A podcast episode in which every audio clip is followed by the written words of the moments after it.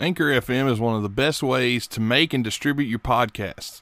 Their online creative tools can allow you to make your podcasts from home and on the go.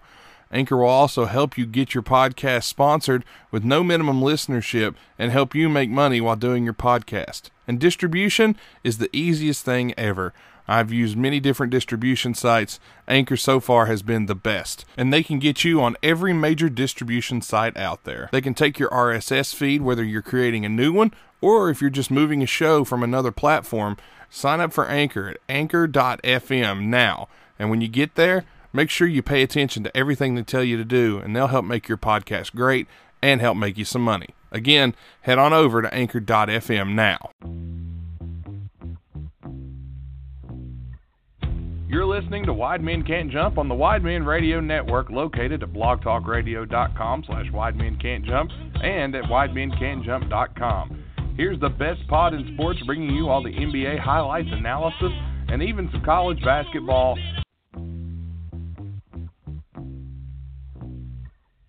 You're listening to Wide Men Can't Jump on the Wide Men Radio Network, located at blogtalkradio.com slash Wide Men Can't Jump and at widemencantjump.com. Here's the best pod in sports, bringing you all the NBA highlights, analysis, and even some college basketball analysis as well. This show is brought to you by the law offices of Stephen P. New and CamBae.com. You can find this show at iTunes, Podcast Addict, Stitcher, Google Play, FM Flash, iHeartRadio, and anywhere you find podcasts, as well at WideMenCantJump.com. Now let's go to the flagship program and this episode of Wide Men Can't Jump. It's Wide Men Can't Jump, and what would it be without a show starting off with a little technical glitch? But yet, here we are. It's Nate, it's Tim, my man from up in the great white north, Tim Dombrova. Welcome aboard to this edition of Wide Men Can't Jump.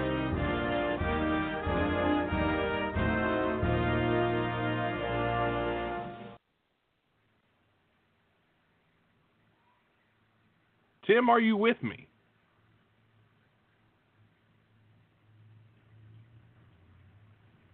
Tim, are you with me? Have you got Tim, me now? you- There, I got you. Now we got Oh. you. I don't know what's going on there. More tech. Little technical issues, but I think we've got everything yeah. straightened out now. All I right, we're here I am. Um, I'm starting to feel like a candy bar at a fat man camp. Soon to be discovered. okay. that kind of came out of out, nowhere. but hiding out, but like you know, well, I'm here. I am, but like nobody's answering. The intro's playing seven times to Sunday. what the hell is going on? We got gremlins or what? Huh? Who knows? I hit the button to play, and then it took a minute before it ever played. And then when it Oh, finally man. played, it decided, eh, we're going to start over and play again. So Uh, who I knows? know, Let's let's I know an easy, easy solution, but we'll just blame blame Trump and we're done. There we go. Yeah, seems to be that's the way to go. But you know, we hit the button, and the beginning of this show right now. Here's what we're rating it.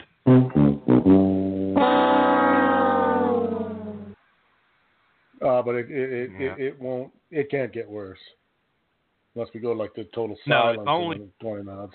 No, it, it's only going to get better. We've got so much to get to tonight. Um, I want to start the show the way that we used to, um, and by that I mean I want to talk about my Minnesota Timberwolves, who were officially eliminated from the playoff chase the other day. Uh, they're they're gone. They're not going to make it this week, which you know is kind We're of the the in, the words of inevitable. Hall in the words of Hall and Oates, she's gone. Yes, in the words of Hall, no, what- she's gone. What went wrong? in the words of Billy Joel, moving out. Uh, so we'll get the, we'll get more on that later. But Uh, yeah. well, or we could go with the words of the great Queen when it comes to the Timberwolves.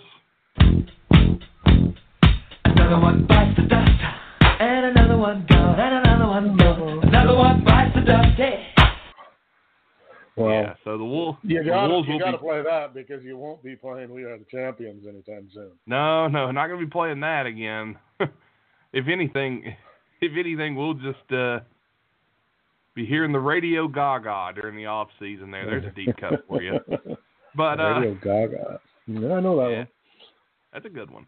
But one thing I do want to talk about, Tim, is that the Wolves experienced quite a bit of, of injuries this season, and you know I watched as many games as, as humanly possible. They suffered greatly with the lack of Robert Covington, who was injured for most of the season. They they had a lot of uh, late injuries. Derrick Rose was never fully healthy. He was kind of in and out of the lineup. Uh, Jeff Teague would be in and out of the lineups here and there. Of course, the coaching change, the Butler trade. It was just a season to kind of forget for Minnesota. But I have been reading that the owner, Glenn Taylor, is looking to kind of step up in a way that I didn't expect. They want to re sign head coach Ryan Saunders who took over when Tom Thibodeau left. They went on a nice win streak there uh, for a while.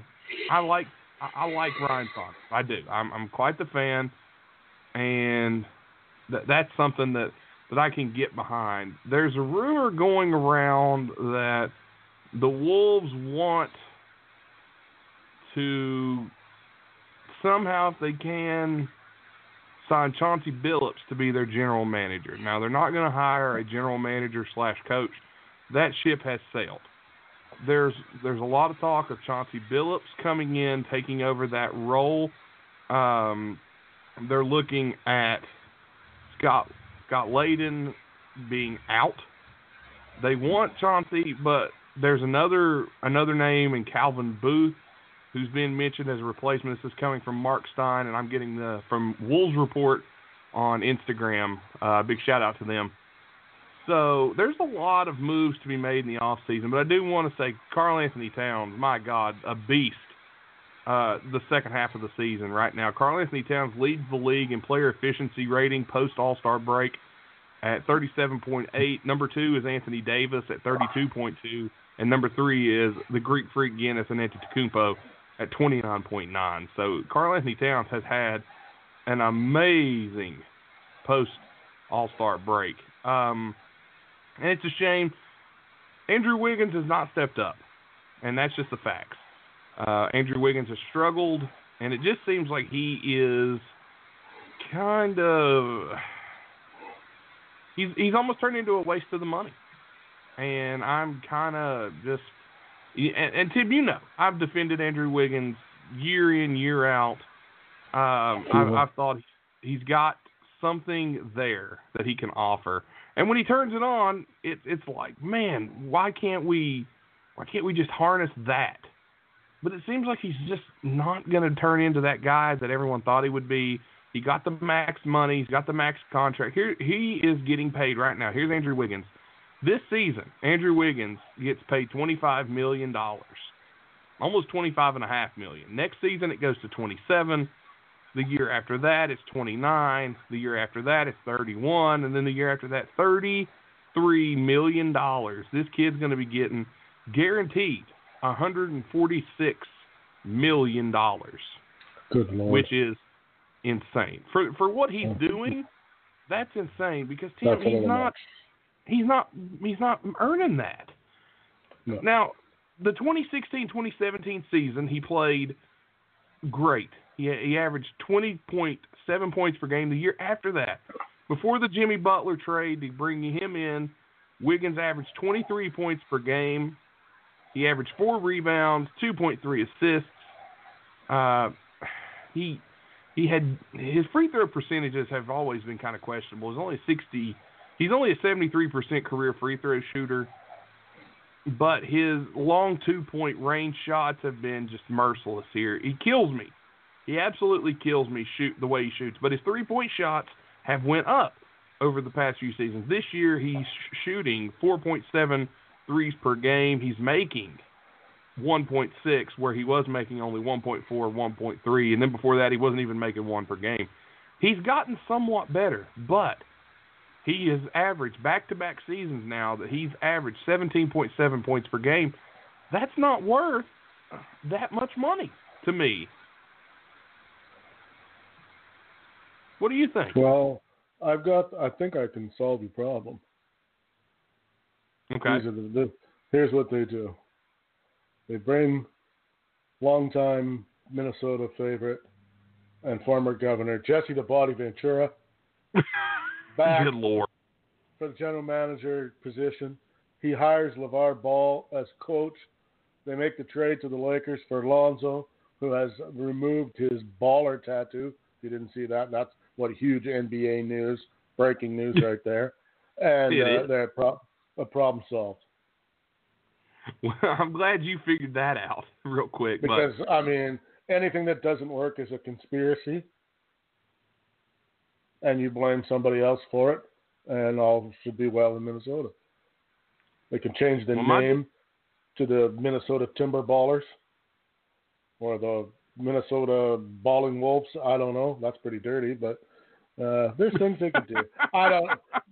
But in all in all seriousness, um, I think the, the the coach. I think they're they're okay there.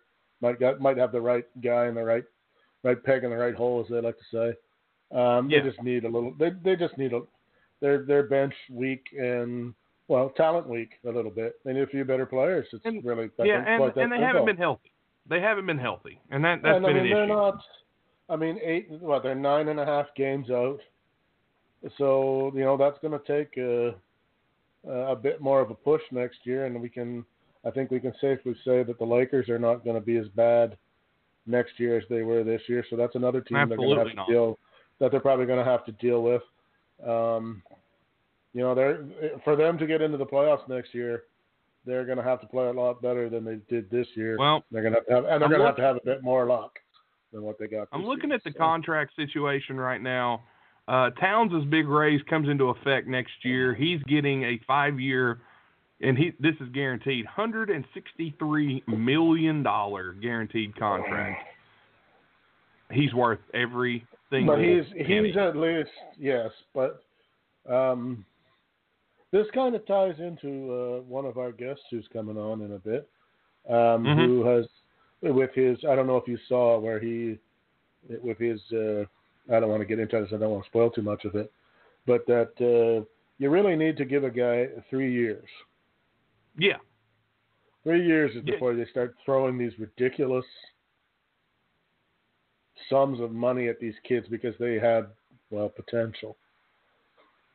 Yeah, and, and one thing I'll say about that is most of these rookies when they come in, they they don't sign a, an extension until after their rookie contracts are up, which is normally five, four to five years. Car, Karl-Anthony Towns this season, Tim, only made seven million dollars. This was the last year on his rookie contract. Next year he gets an, a very nice pay raise. Uh, He must here's some of be, the uh, contract coming off the books be just like he must be living like day to day at seven million dollars. Yeah? Yeah, seven million.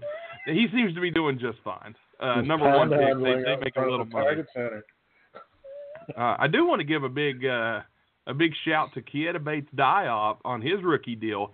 This was his first year. He was a second round pick, and he played rather well this season. I thought his rookie contract uh, this season alone, he's only making eight hundred and thirty eight thousand dollars this season. Which I mean, for you and I, that yeah, hell yeah, we'll take So we'll take that every day. It's a wonder that man can got strength to get to the arena, or the arena for the games.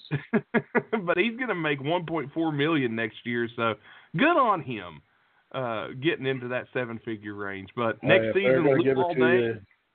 They're going to give it to you. Take it. yeah, Luol Deng's contract comes off the books next year. Tyus Jones will be a free agent after this season. I'm pretty sure he will be re-signed. Anthony Tolliver's contract is Hold up. on. You Jared said, Bailiff- You said, you said Lou L. Dang, right? Yes. Do you think you ever hear on the Minnesota bench, "Damn Dang"? Probably. Uh, Cameron Reynolds. Cameron. Reynolds will be off the books, and Minnesota actually had a lot of uh, contracts that they were paying this season that honestly they weren't even on the squad. I guess they took over the years as buyouts. Kevin Martin actually got 1.3 million dollars from the Wolves this year, and he's 36 years old. Uh, Cole Aldrich, he's going to get another $685,000 next year and the year after that. Uh, James Nunnally, Isaiah Canaan, Cameron Reynolds' contracts are coming off the books as well. Taj Gibson's coming off.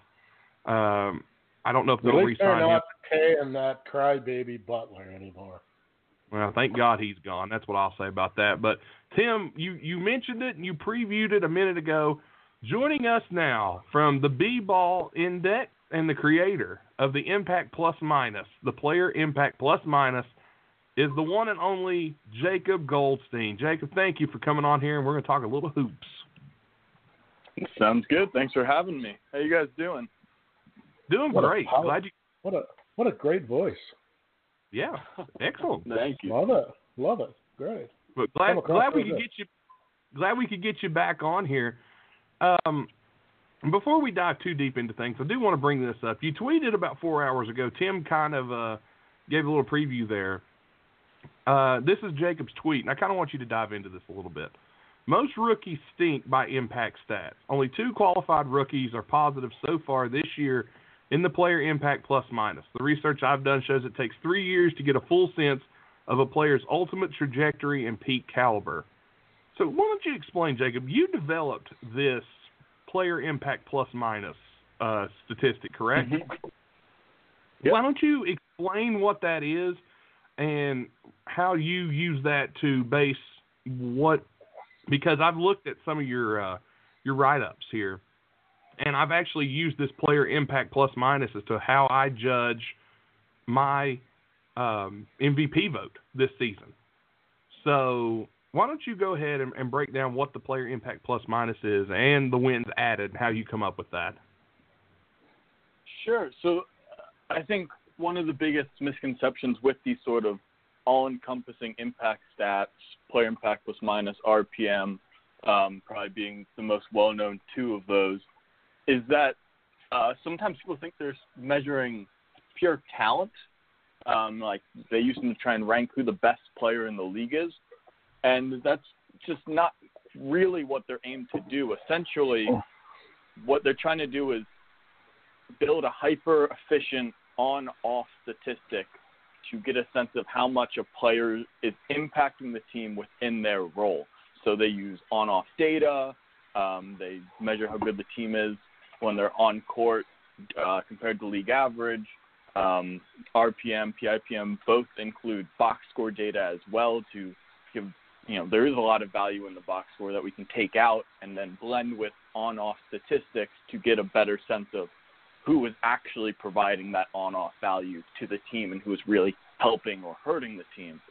Um, and today I tweeted, as you had mentioned, about you know with a lot of rookies, they generally kind of suck by impact stats their first year, first two years in the league, uh, and a lot of that is because when a highly drafted rookie comes into the league, they're asked to do something that they're probably not able to do right now.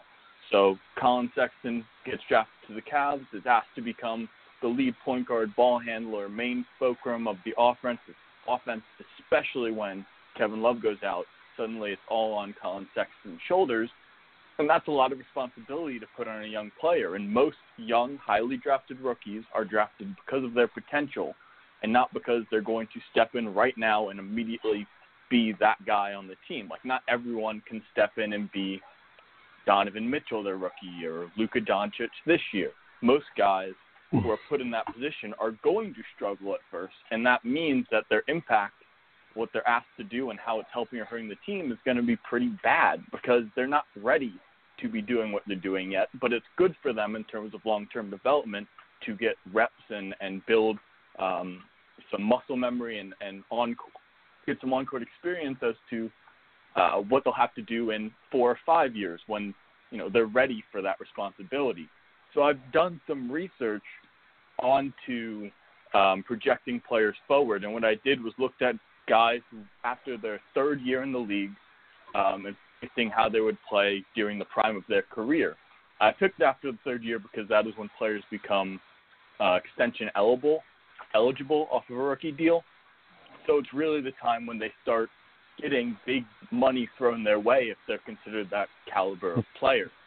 Um, so the research I did showed that after the third year in the league, you're you have a decent amount of predictive power um, because you have now three years of data and you can see their growth over that time.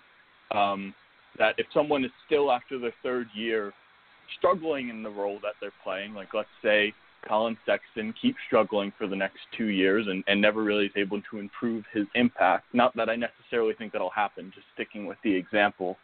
Um, if he's never able to really improve, then after his third year, it would be a mistake to give that guy a lot of money because, you know, the chances of him ever becoming someone who's deserving of a max contract, if he struggles his first three years in the league in the same lead offensive role, it's pretty slim. That that would probably be like giving, as you, I heard you guys talking about uh, Wiggins earlier. That'd probably be like the Wiggins deal. Like that's that's really not a good place to spend your money. Um, You're telling me. But I'm a Wolves fan. I'm a Wolves fan, so I understand. Yes, I know. I know it's not. Oh yeah. a lot of rookies can't do what they're asked to do at first, and so they're going to rate poorly. And you have to give them time. You can't grade them on the same curve you grade other players by impact stats. If you have someone who is a Luka Doncic and is immediately a 19-year-old star, that's great. That's perfect. That's what you want for. But if it's not there immediately, it it doesn't mean it won't ever be there. It, like De'Aaron Fox from last season to this season in all impact stats has made one of the largest leaps ever. I think in my database, the last time I checked, it was like the ninth or tenth largest single year leap ever. And that changes his trajectory from a player. But if we were just basing his projections off his rookie year, they would just be completely inaccurate now. So it takes time for these guys to settle into their roles, get used to the NBA physicality, speed, um, and spacing, and you know rotations, and it just it takes more time than one year. So they're going to struggle. They're not ready yet, and often you you just got to give them time to find their way. If they don't find their way, then you don't pay them. If they do find their way, then after three years, if they have a good projection, you know you have a pretty good idea that they're going to be a good player, or at least you know a starter if they put up a good impact, or you know a good bench player or something. Like you can start to categorize these guys into the size of contract they should receive, and relatively accurately predict um, how they're going to improve through their prime. Okay, well, um, and I'm looking here at some of your your player impact plus minuses here. Uh, according to this, this is the top qualifying player. They have to have a minute of nine, a minimum 908 minutes played uh, for each team in both player impact plus minus and wins added. So I'm looking here, and the top player is Milwaukee's Giannis Antetokounmpo, the Greek Freak, at plus 7.3. Uh, would you call him your MVP this season? Because I'm looking for James Harden, and he is not even in the top five right now. He's at plus 4.6. Now, a lot of people are probably sitting there going, "Why is Giannis so highly rated? Why do you have Paul George, Steph Curry, Anthony Davis, Embiid, Nurkic, Vucevic all above Harden?" One, can you explain that to him? Like, why would you have uh, ranked so high, and is he your MVP? I personally do think Giannis is the MVP because of the way he's able to impact the game, both offensively and defensively at, at a very high rate. Um, I believe he's top five in the league or very close to top five in the league in both offense and defense. Um, so it's just he is not only the offensive focal point for the team, he's also the defensive anchor for the team. Um, and just the way the team is situated around him now with so many great spacers, and then Bledsoe and Middleton and Brogdon when he comes back are both fan- are all fantastic secondary creators who can play off of Giannis, um, and it's really an ideal system for Giannis. I really do think he he's putting on a great season, and I think he is the most deserving of MVP this year because of the way he has the Bucks playing as the best player on both sides of the court and easily one of the best players in the league. Um, I don't have any issues with someone who thinks Harden's the MVP. I think Harden's having a fantastic season, and the Rockets wouldn't be anywhere near where they are without him. But just for me, I think Giannis has had a bigger impact on the game this year, and it it doesn't really matter to me that Giannis his teammates are probably better than Harden's because you know they're playing at a higher level. They're going to win more games. There's enough of a difference in the win total that you know kind of makes up for Giannis also having a better team. So I, I do think Giannis is, has been the best player. I think He's been unstoppable driving to the rim. He dunks on people every single game. His length on defense is very intimidating, and and he he's just been fantastic this year. He's he's made a real leap from last season when he was already really good to solidifying himself in you know the MVP discussion for this year and the next few years, and hopefully the Bucks can hold that team together around him for a few years because it's it's really such a good fit under uh, Budenholzer, and it's it's just a really well done system that maximizes Giannis's talent. Yeah, I'll agree with that. Uh, one thing I do want to bring up with the Bucks is they have been dealing with injuries. Uh, Malcolm Brogdon is done for the season, or not the season, excuse me, but he's done for the regular season, and he is now going to be out. They believe at least the first round. Now, probably won't be an issue for the Bucks. I think they have enough firepower, and they proved they have enough firepower to get through the first round. If the season were to end right now, the Milwaukee Bucks would be playing the Orlando Magic in the first round. Do you and the Magic have actually won six straight now. Do you think Milwaukee could get through Orlando or let's just say it could be Miami, Detroit, could be Brooklyn, could be Charlotte? Do you think they'll need Brogdon to get through any of those teams or do you think they have a pretty good shot without him? Yeah, I don't think they really need him just because having Middleton and Bledsoe is probably enough secondary creation around Giannis, um, at least for the first round. And I would expect him to be somewhat uh, cautious with Brogdon if he's able to come back in the middle of the first round, but they're up 2-0 or 3-1 or whatever it may be. Then I would expect them to just hold him out until the second round starts, just to be safe. Um, I don't think. I mean, the Hornets maybe Kemba can get hot for three or four games, but I, I just don't think any of those teams really have um, the the talent to match up with the Bucks in a way to really stop them. Um, I think they could maybe have a game or two that they can steal, but I don't think it'll really be a competitive series against the Bucks either way.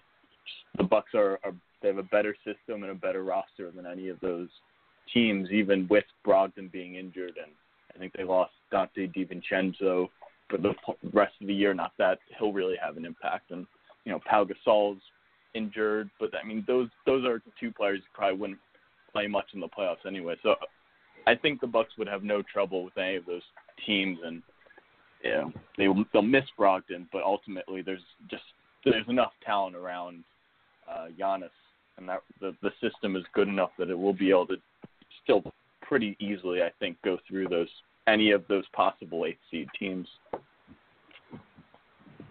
Tim, do you got a question here for Jacob?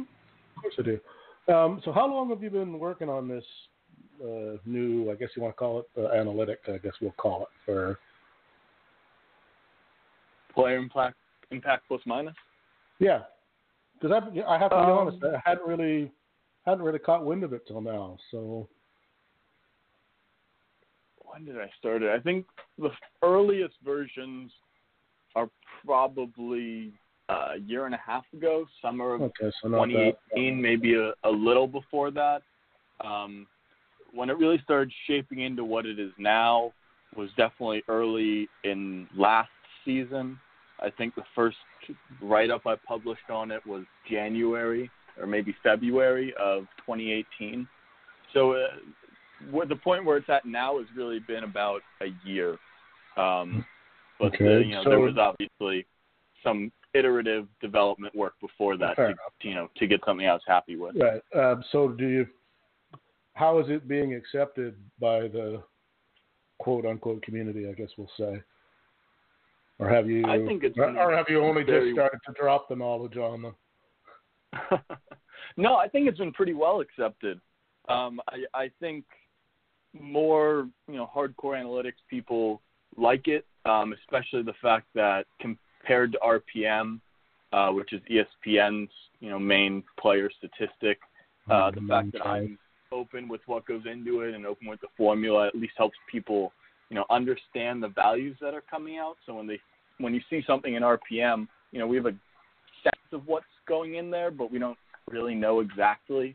um, so we can't explain why someone's RPM value is what it is uh, in any specific manner. And I think there has been a, an appreciation that I'm relatively open with what goes into player impact plus minus and always willing to answer questions and uh, explain things if people don't understand. Um, and so I think that openness and at least understanding of why it's saying what it's saying is definitely something that has helped uh, the the acceptance of it um, among analytics people I've talked to, and you know the more not casual fans because they're probably not looking up uh, advanced player impact statistics or anything, but um, you know the fans who who are just trying to understand what's going on more in the game or get a better sense of how these players help and hurt their teams. You know, they they they've generally been pretty accepting um, of the metric, and you know, I think it helps that it doesn't spit out things that are too crazy most of the time. The reason I asked is because it does like even that that, that 900 minute or 900 game, the first one there, it does kind of. Mhm. Uh, um, two of my guys who I who I think are over, or maybe not overrated, but maybe get too much love. It does have them a little bit further down the list, and I thought maybe you might get some some fight back from the uh, the Harden camp, the Lou James camp, as they're not, you know, normally those guys are right at the top of the list and on your list. They're in the top ten, but which is where I think Yeah. they should be, which is where I think they should be. Uh, but of course, you would have the argument that they would be, you know, even now people still talking about LeBron, and he just he just hasn't had a very good year. Let's just call it what it is. But uh, especially for LeBron, but I know I just usually when somebody comes up with something new, and it takes the the particularly the one or two guys who are, I don't know what you want to call them, the face of the league or or the the, the usual guys who get most of the love, and it places them down the list. Usually there's some some pushback. So I just was curious whether you had gotten any or not because Oh yeah, I mean, I think there during the point when LeBron was injured and missing a ton of games, I'm pretty sure uh, Andre Drummond uh, some, like accumulated marginally more wins added over the course of the year, and I I remember tweeting it out, and there's definitely some responses that are like, "There's no way Andre Drummond is better than LeBron," and obviously that's true. But you know, I, I think a lot of the responses that are that come back like that are either people who don't care to really learn what the tweet is saying, what the metric's saying. Um, well, there's Or, a you know, difference. they- there's a difference between math and analytics and optics. Those three things Mhm. are, are are different, and I think a lot of casual fans, it's what they're told, and optics for the most of them because they don't bother to dig deeper into the stats. And a lot of people buy into the hype too. A lot of people are looking at say, "Oh, LeBron, uh, you know, he's on your list here, and that's great." But if you go down this list, if if I told you based on the numbers who would be your the best in terms of plus ratings for the Spurs, I would automatically think LaMarcus Aldridge or DeMar DeRozan. It's Davis Bertans, and if you're a person who hasn't watched the Spurs a lot this season, you'd be like, "Who in the hell is David Davis Bertans?" But if you've watched, you can understand why those numbers are what they are. If you haven't watched the Knicks this season, Mitchell Robinson is that number, not Kevin Knox, not Dennis Smith Jr. since the trade, not DeAndre Jordan. It's Mitchell Robinson. And I believe every second of that. John Collins for the Hawks, not Trae Young. Uh, if you look, Dwight Powell for the, the Mavericks, not Luka Doncic. If you watch as much basketball as those of us who really dive into the season, you can see where these numbers make sense. And that's been my whole argument all season. Everyone's saying James Harden is an MVP candidate. And, of course he is. He's had a great run. But in terms of player impact plus minus here, you've got Nikola Vucevic over him. I see that. I can see that easily because Vucevic is a dynamic part of that Magic team. And this is a guy who's a double double machine. He does great on defense. He's got a good shot. He can pass out of the post. He can do so many little things that maybe a real or an RPI wouldn't, or excuse me, RPM wouldn't bring in. So mhm. I could totally see where you're coming from with these numbers. Yeah, I just I think a lot of the the responses of people who you know aren't really understanding of what they're why the numbers are what they are is because they think it's a list of the best players in the league, and the best players based off talent are going to have the best impact numbers, and that's just not always the case because you know the way a player is used in the offense and defense matters a lot, and uh, Vucevic is is the fulcrum to that Magic team. And as you said, if you've watched pretty much any Magic games this year, they're terrible without him. Like he makes them a good team. He's probably the he's clearly the main reason that you know they're actually in the playoff hunt. Which off season, there's probably very few people who would have been projecting or predicting that the Magic were going to be in the playoffs. So I, I think it's just a lot of people who don't really understand what the numbers are saying. And and there are times when there's guys who are just the impact that is wrong. Can still miss on things. They're not perfect, uh, especially on defense. There's still a long way to go to improving them. Um, and as we get more and more tracking data available to us publicly, that'll be things that get worked into impact stats like mine and ESPN's, and I'm sure someone else will come up with a good one that Do- helps us get an even better sense of it. Do you get any uh, data from the league itself? I don't. Every everything I do is with publicly available data. I only I only ask because I know in the NHL now, and maybe we can tie this into what you're doing, maybe to some degree. Um, in the NHL, with the with the onslaught of the legal betting and all that, they are now going to provide um, certain betting companies, I guess, with with the analytic data that nobody else gets privy to. I'm not I'm not exactly Yeah. sure what what the data is, but it was there was a big story, and then it was they wondered, well, okay, are the are the other leagues going to do that, and how would that, you know, could you take some of what you're doing here? How applicable would that be to uh, somebody who wanted to? I mean, could you extrapolate this data relatively easily and come up with uh, uh, picking winners? Yeah, and uh, that's actually something we do on the B-Ball Index. So most of the site is either data and tools, or you know, we have a team of great writers who put out great work. But we do You sell think I might have went premium looked packages. at that You set me up perfectly. Yeah, you think I might have went and looked at it perfectly.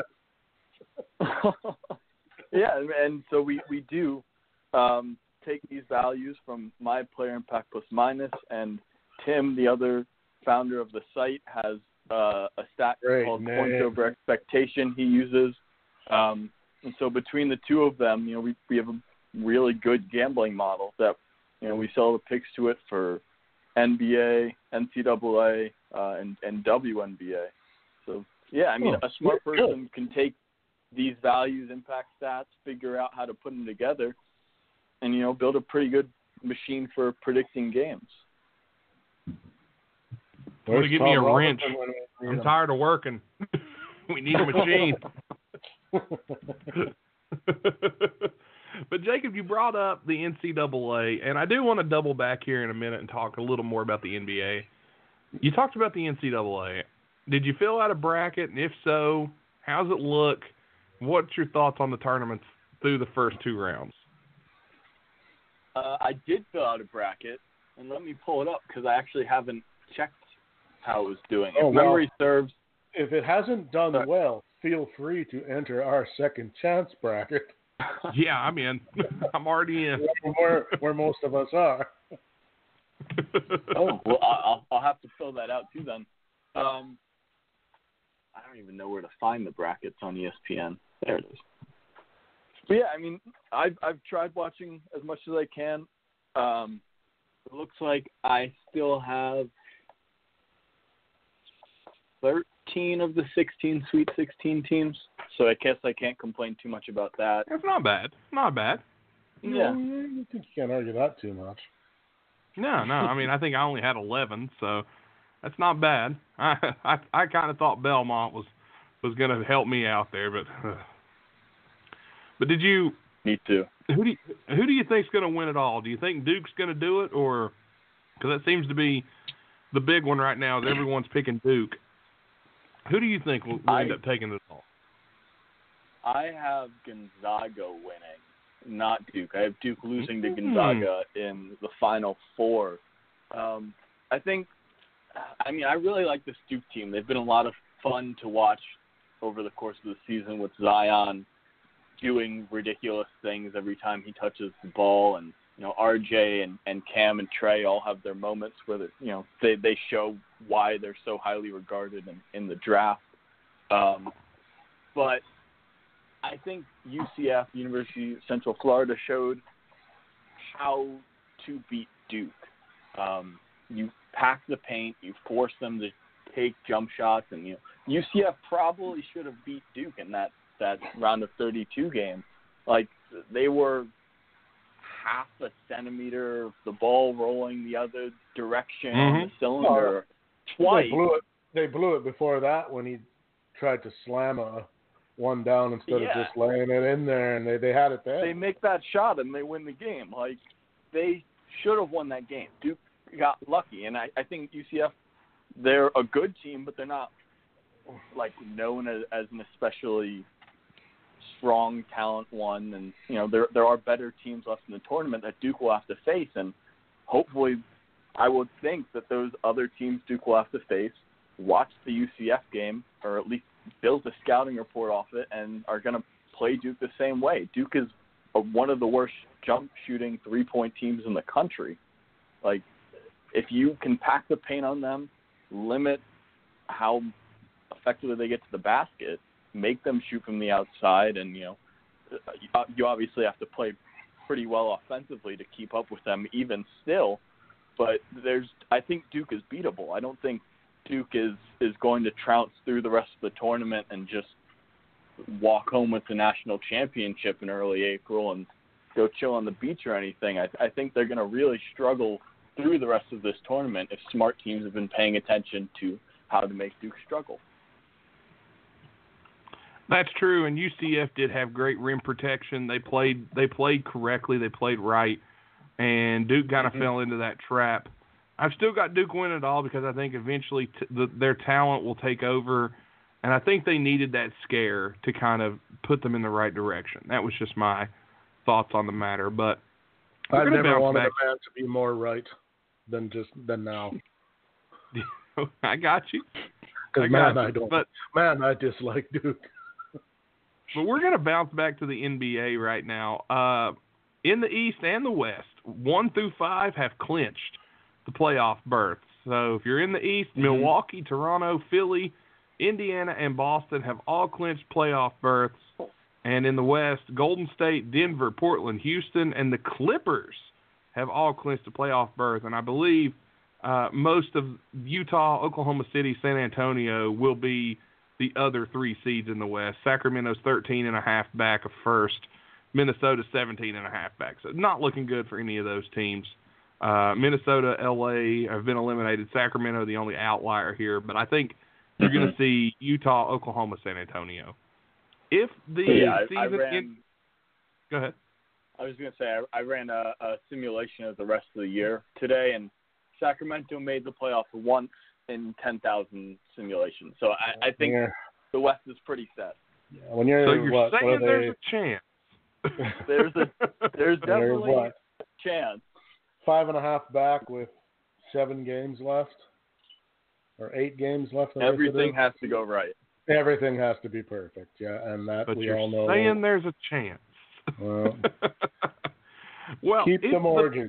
Let's put it that if way. yeah yeah don't bet on that if the regular season ended today and i'm talking today milwaukee would play orlando toronto would play detroit philadelphia brooklyn and this one would probably be the most interesting in the east indiana and boston out east.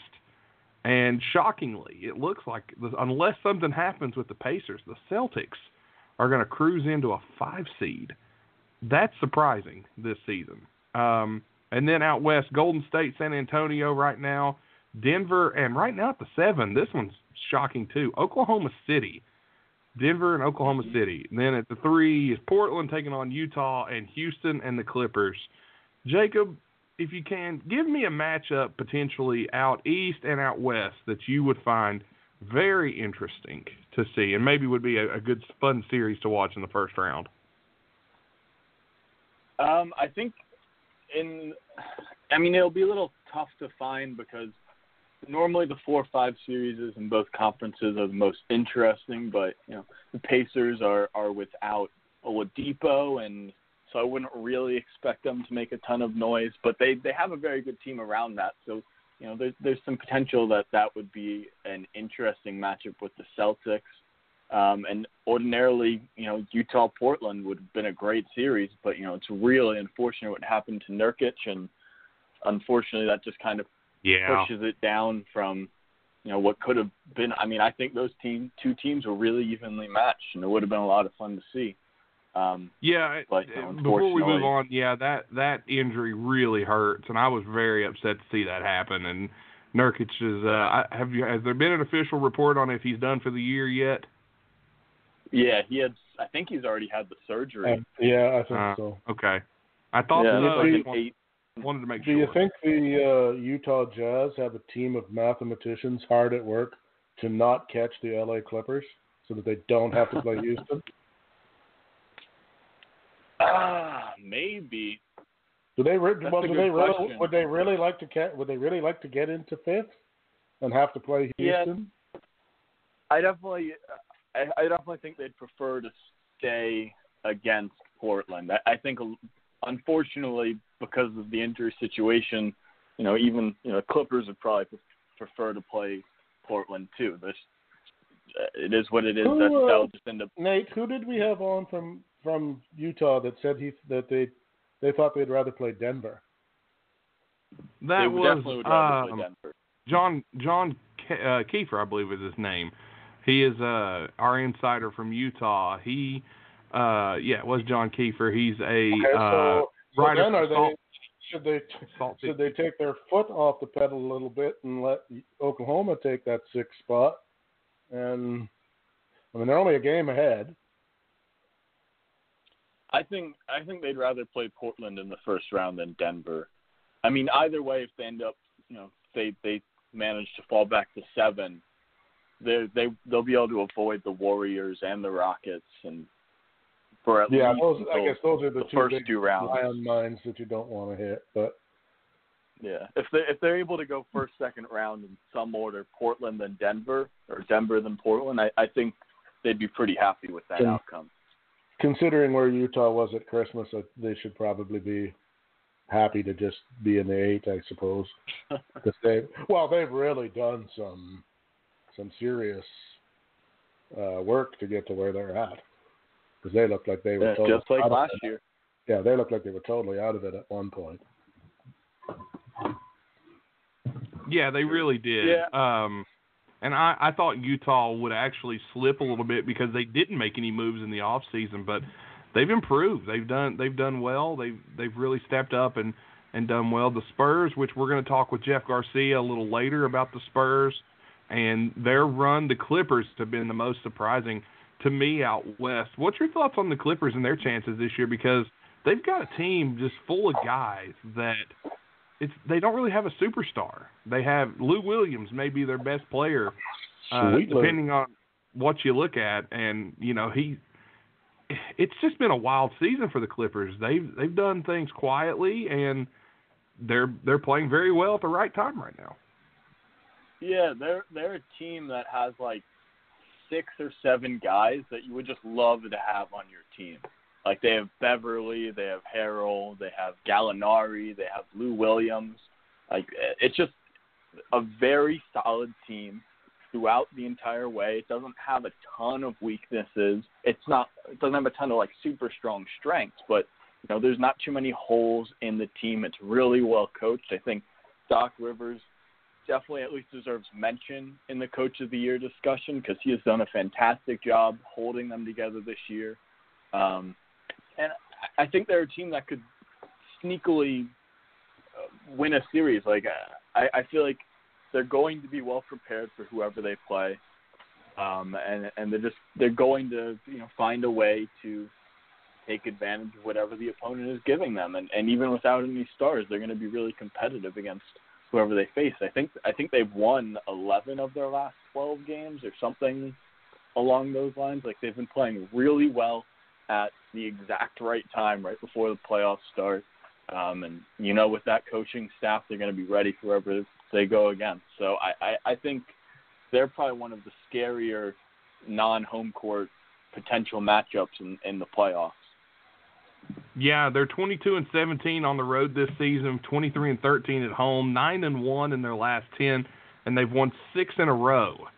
So the Clippers are playing great basketball right now, and honestly, there's a possibility, uh, depending on how the regular season ends, they could actually hop up to the four or to the three, because uh, they're only two games back of third and fourth, which is Portland and Houston. With Nurkic going down, Portland could easily free fall here. Portland could actually, with that loss, they could end up all the way down to seven or eight. So that loss could be mm-hmm. huge for Portland. Yeah, I mean, I wouldn't expect them to fall that much or the Clippers to come up that much, but you know, there's always there there is a real chance of that happening. I don't know if the Clippers really want that. I mean, I guess home court would be nice, but at the same time, it might be well worth it just to get their guys some rest and not really push them further than they have to for something that that isn't super likely to happen. But if they if they keep playing well, you know, maybe they can steal some rest games for their guys and still sneak into somehow getting home court or, or the five seed Yeah. at least. And Well, it, it doesn't knows? look good. They're a good team. for- it wouldn't ha- I don't think it'll happen though. Um, depending on what's going on, but Portland right now is leading Chicago headed to halftime. It's 47-32, and that's not really a a big surprise. The Bulls are kind of shorthanded. They're not playing LaVine. They're not playing Wendell Carter. Um, they're just kind of coasting to the end of the season, trying to get that good draft pick.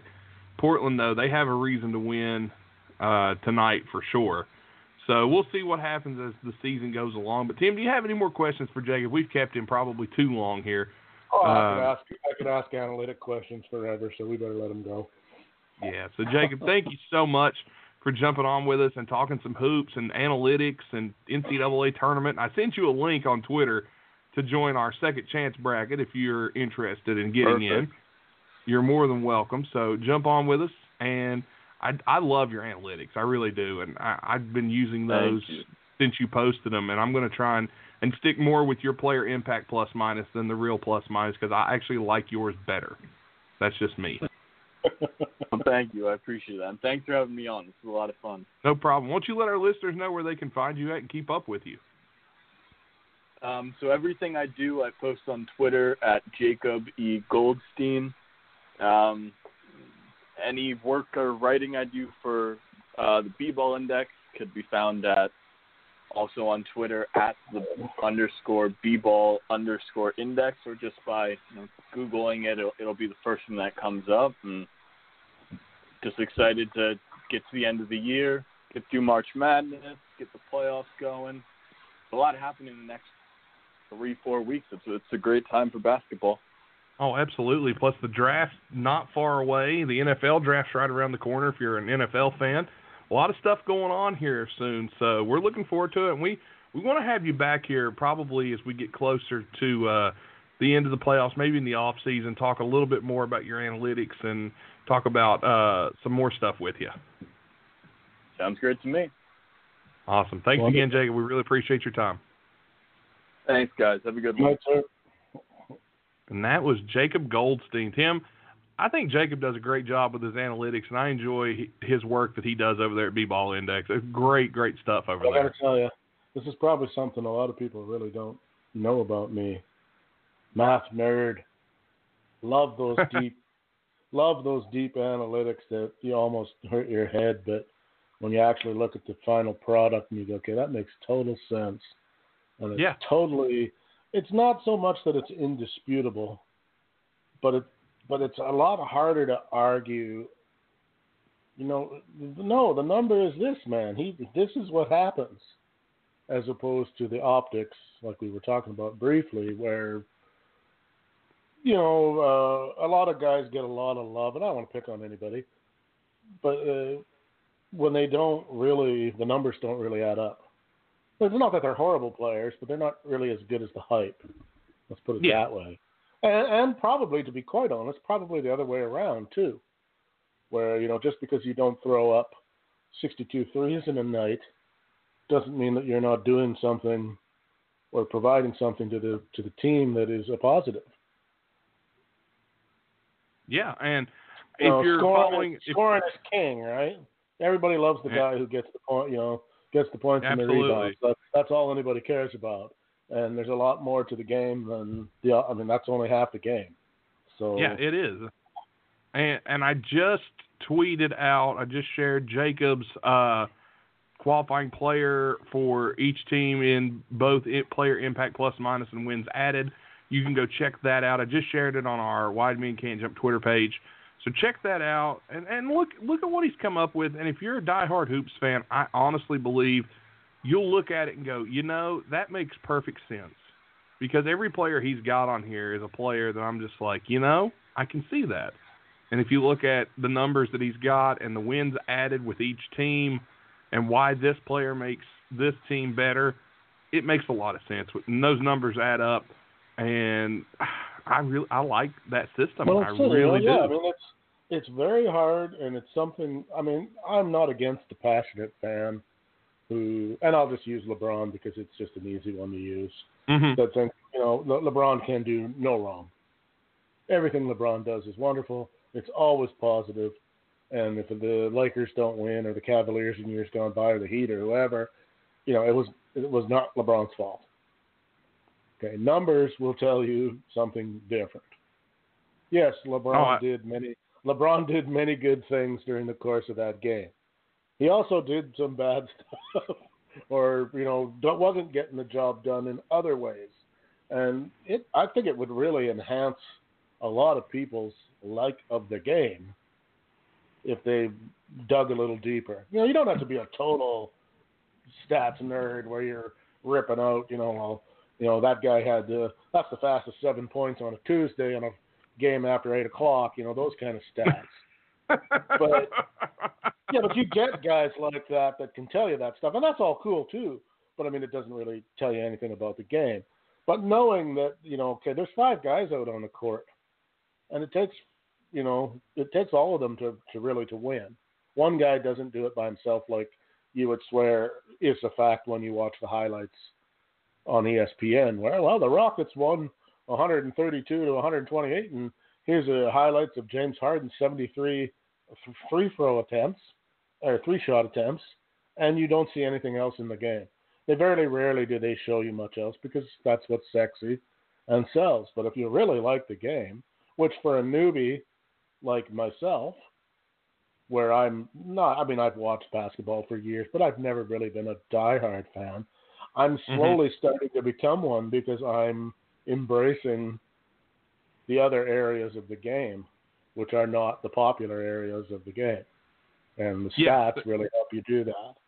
Oh, there's so many stats out there that, especially for ba- people that love basketball. I mean, basketball is almost eclipsing baseball in terms of the statistical analysis that can be done with it and, and things that you can do. But basketball has really turned into a a stat kind of game. But sometimes you feel like you get the wrong stats, and depending on who you ask. And if you ever get the wrong stats from the wrong people, we know someone who you can reach out to and make sure that never happens again. Do you like that? That was what we like to call a uh, segue.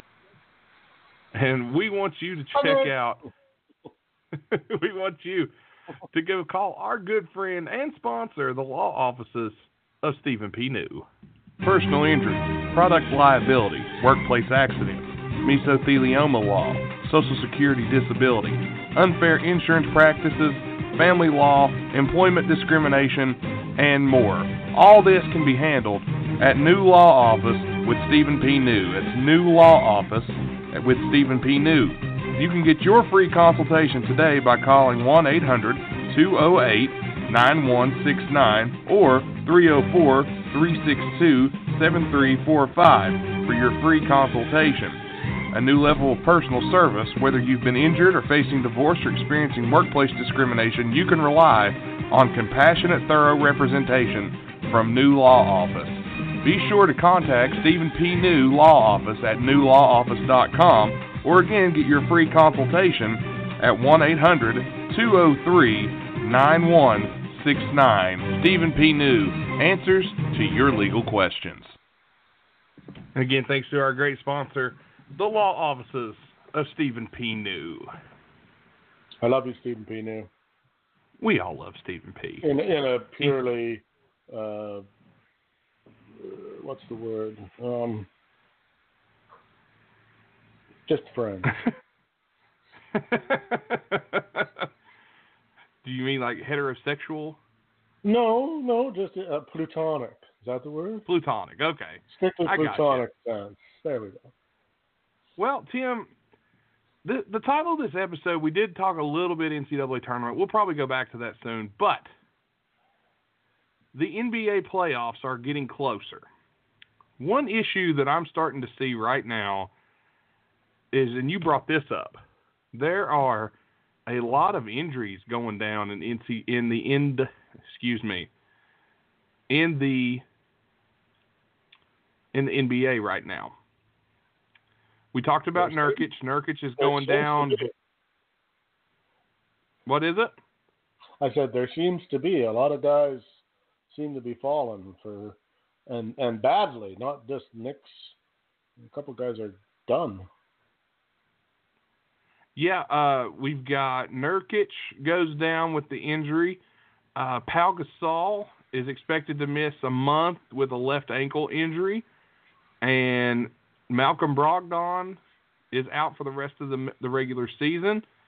Uh, Nikola Mirotic is out for the regular season. Those are all the Bucks that are out right now. Brogdon, Mirotic, Bucks, and Gasol, at least for the regular season. Brogdon we know is out for the first round of the playoffs. Then the other day, Kelly Oubre Jr. His season is over with a thumb procedure as he's heading into restricted free agency on the best stretch of his career.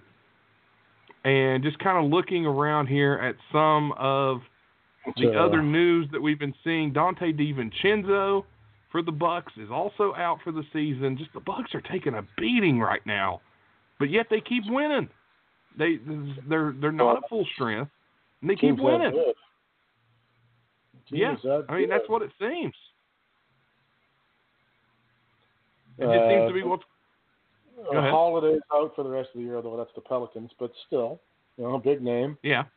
who's who's gone.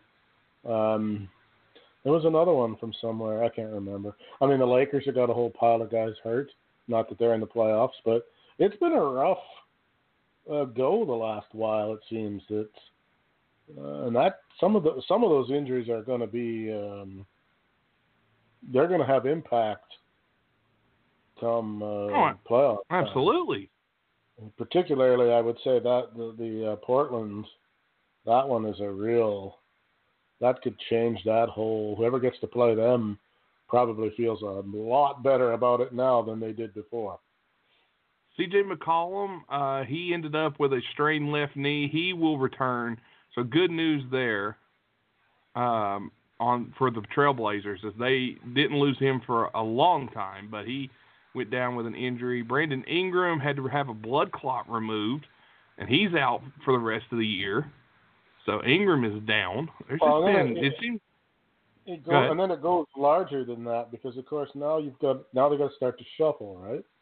Now you got guys who are either not used to playing in that spot or not used to Uh-huh. playing in it for very long, who now suddenly have got to give big minutes because they, they don't have any choice, or or by you know you can try to do it by committee sometimes depending on you know who it is, but like who's who's taking Nurkic's place in Portland? Who's going to take that spot? exactly. Yeah, That, who's there's really not a lot. I mean, No, they have gonna- they have Zach Collins, they have minutes? Zach Yeah, Collins, I mean, Meyers they, Leonard. They can go. They can go in there for a few. I mean, they go in there for a few minutes all the time, but they're not going to play. If they're going to play him, Zach Collins plays his minutes. Portland is in trouble Yeah, unless they really pick it up somewhere else, I suppose. But and ag- and of course, in the playoffs, a good team is going to. Well, I mean, it's not a secret already. You're going to try to take advantage of that, right? I mean, you're going to try to do everything you can to to uh, hobble them that way. So it, it's going to be good, Nate. It's going to be good. It's going to be interesting as we approach the playoffs, and that's going to be fun. Uh, I'm looking forward to seeing what these teams have to offer, especially like the with the Blazers having their injuries. The Bucks' first round is going to be a little bit tougher than what people think. I believe. I really Well, I do. Are there going to be any regular season uh, winners who turn out to be pretenders? And are some of the old guard, uh, like the Celtics, the Hawks, or the Rockets, sorry, not the Hawks, the Rockets, uh, San Antonio, even O- even Oklahoma, who are just, you know, they're in the playoffs, mm, barely, but they're there. Are they suddenly going to become okay? Out come the vets, because they know what it takes to win. Um, there's at least one every year, and that's always a, that's always interesting to see who who folds up their tent because the playoffs is a whole new it's a whole new baby compared to the regular season. Yeah, I mean that's true. And the playoffs is a different animal. You're not playing any back to backs, but I mean it's a lot of travel. You're playing the same team night in and night out. Yeah, but if, There's just diff- different ways different. of doing things. I mean, when you, if you had to go out, if two good teams play each other, and one team has a glaring, or maybe not a glaring, but but one team discovers that a team has a soft spot. Okay, well, game two, you can be rest assured they're going to pound at that soft spot. Then it's up to the other team to try to shift or make up for that soft spot or hide it or or or whatever. You know, there's a lot more chess piece moving going on in a playoff series than there is during the regular season, where you play one team, and by the time you maybe figure out uh, what it is that you need to beat them or or whatever, the game's just about over, and you don't see them for two weeks or whatever it might Yeah. be. Whereas in the playoffs, like I said, you can be sure if you've got a weakness or show one, the other team will try to exploit it ASAP. And you better deal with that problem or you're going to lose. So that's that simple. yeah, definitely. Coaching- And that, there's a Coaching comes Go into it a lot more in the playoffs, too. Having a, having a good coach is a lot more important in the playoffs. I agree. I agree. But some things, you know, we wait for them all year, and the playoffs being one of them. But some things and good things come to those who wait because it's time. Bush League.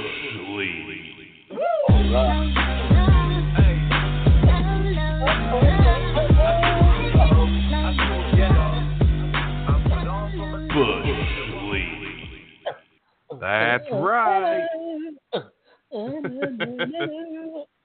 whoa, whoa, Bush League, right. Bush League. Yeah. I,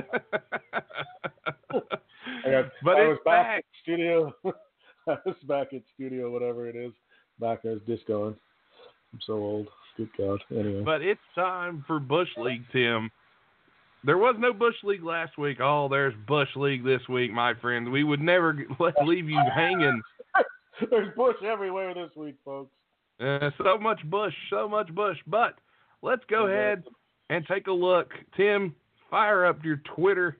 Jump over to the Wide Men Can't Jump page. We've got three hot Bush League championship nominees for this week. So All get right. there. Okay. Let me know when you're ready. I am ready. I have a. Uh, Let's start with the right. bottom here.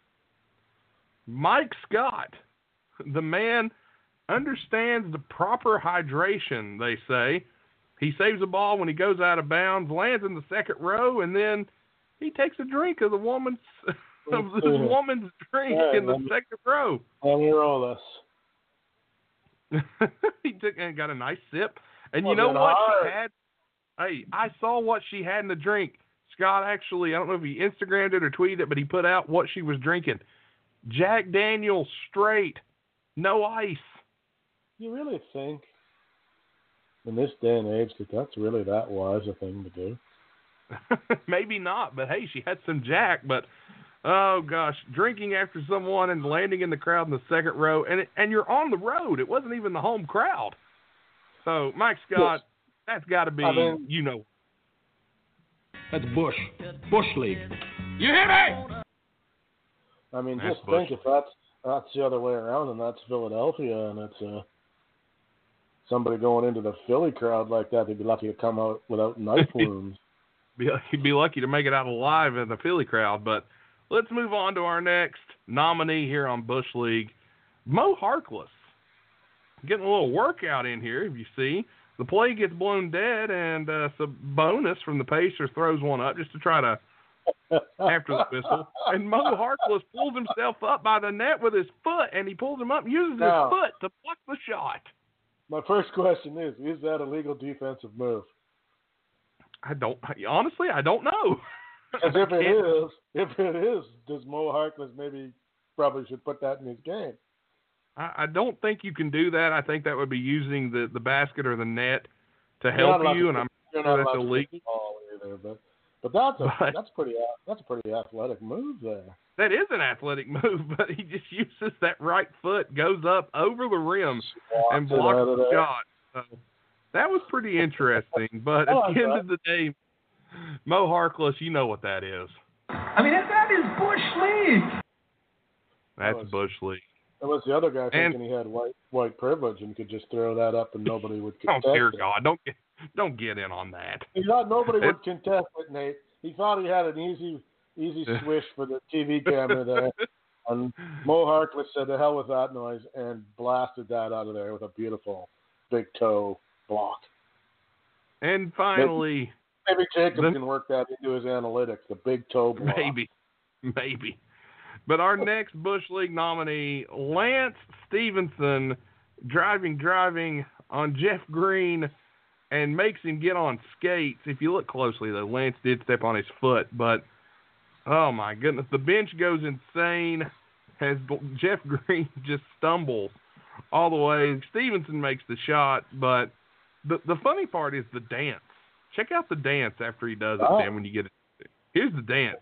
The jumper looks like- goes, and there it is. There's that dance. Like, I mean, I, I'm pretty. I think I'm pretty cool because that was a pretty good move. I busted an ankle there, but then that that dance move looks like I don't know, you know, your older And alcoholic, your older alcoholic white uncle on Halloween or Yeah. something. Yeah, looks like uh, looks like something that looks like Somebody- something that the uh, senior class president would break out at the uh, prom after yeah, they you know, the that's- I punch. mean, I'm sure Lance Stephenson is capable of much better moves than that. While it was a good move, he did step on Jeff Green's foot, but I'll give him credit. The dance move, eh, but still not a big fan of the dance move. So just for the dance move, you know what it is. That's Bush League. Ah. That's Yeah. Bush League. All right, Tim, time to pick us a winner.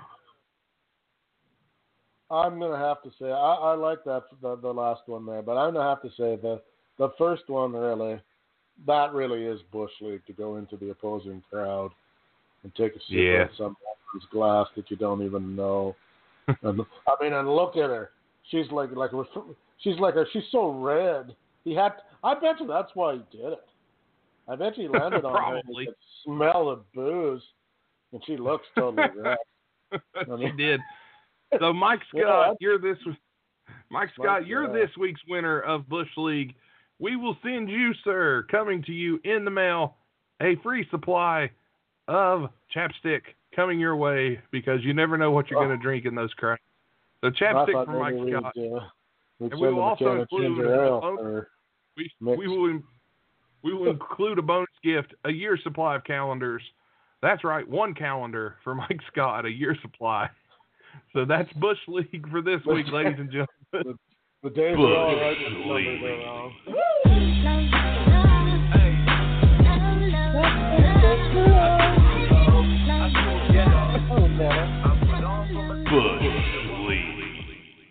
You're starting to dig that song, ain't you? Du- yeah, duly noted that that calendar, the day, the, the days are right, but the numbers are wrong Nah. because it's from 2014. I heard that one time on a TV show, and it said you want a year supply of calendars, one. Yeah, And I just thought that was the funniest thing. That's right up there with you know the blo- broken clock is right twice a day. Very kind of true. thing. Yeah, I like Very it. true. But but Tim, you know, we talk about in this day and age, we've talked about the Spurs and we've talked about them today a little bit, and, and we I've been surprised by how good the Spurs have been this season. They've done a great job, uh, especially with what all they've lost and what all they've had to rebuild from. And there's just Goddamn. some glaring st- The statistics coach out is there. a wizard, Nate. I, I agree, and. I think I think he could easily win Coach of the Year this year. It's a great possibility if you ask Yeah, me. no. But lay this talk- on you. I'm going to lay Go this ahead. on you before your intro. You think Okay. about this while we while we while we do go to this next interview. okay, Uh, the Spurs coach with Danny Ainge as their general manager. How frightening! unbeatable. How frightening that combo would be. And Jeff Garcia is this like uh, San Francisco 49ers quarterback Jeff Garcia? Uh, you make that joke every time. but no, and, and That's a no? Popovich with Popovich with Danny Ainge. I don't think that. I don't think they could. Can you imagine? I don't think they can get along. What is it? I, they don't need to. Hate on each other. What player do you want? I just made a trade for eight more guys just like him and him. What did we? What did we? there. What? What did we give up? Nothing. A washing Water, machine. water bottles, tape, and an ice machine. Well, that kind of wizardry has made the Spurs one of the small franchises that people oh, aspire to be. If you're a small market, now. I've got you. Is this Jeff Sar- Jeff Garcia, star quarterback of the Calgary Stampeders? oh dear God, He played in Canada. no, he played for the Tampa Bay Buccaneers as well. So Oh, and the oh, Philadelphia oh. Eagles. I will not. I will not uh, take the reporting Jeff Garcia and drag him to those depths. you bastard. But our man Jeff Garcia from San Antonio like News Channel Jeff 4 the Garcia's Sport. He's a good guy. He knows what he's talking about. Let's roll that He tape, does. man. He does. And the Project Spurs, and he jumped on with me earlier this week. We talked some San Antonio Spurs, and we're going to go to that now, right after we hear our good friends at CamBae.com. Roll that tape.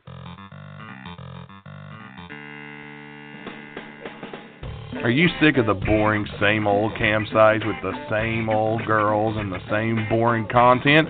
Well, now's your chance to jump over to a brand new website called cambae.com. C A M B A E.com. When you're on CamBae, whatever you want and whatever you desire is right at your fingertips. Be sure to join right now and use promo code WIDEMEN to get 20 free credits on CamBae.com. Use those credits to go towards whatever your fantasy is and make sure that you know CamBae.com wants to make you as happy as you can be. Be sure to join right now. Again, it's CamBae.com, C A M B A E.com. And unlike college, it's not going to take you guys 20 free credits to finish. So join CamBae.com right now. Use promo code WIDEMEN and get your free credits.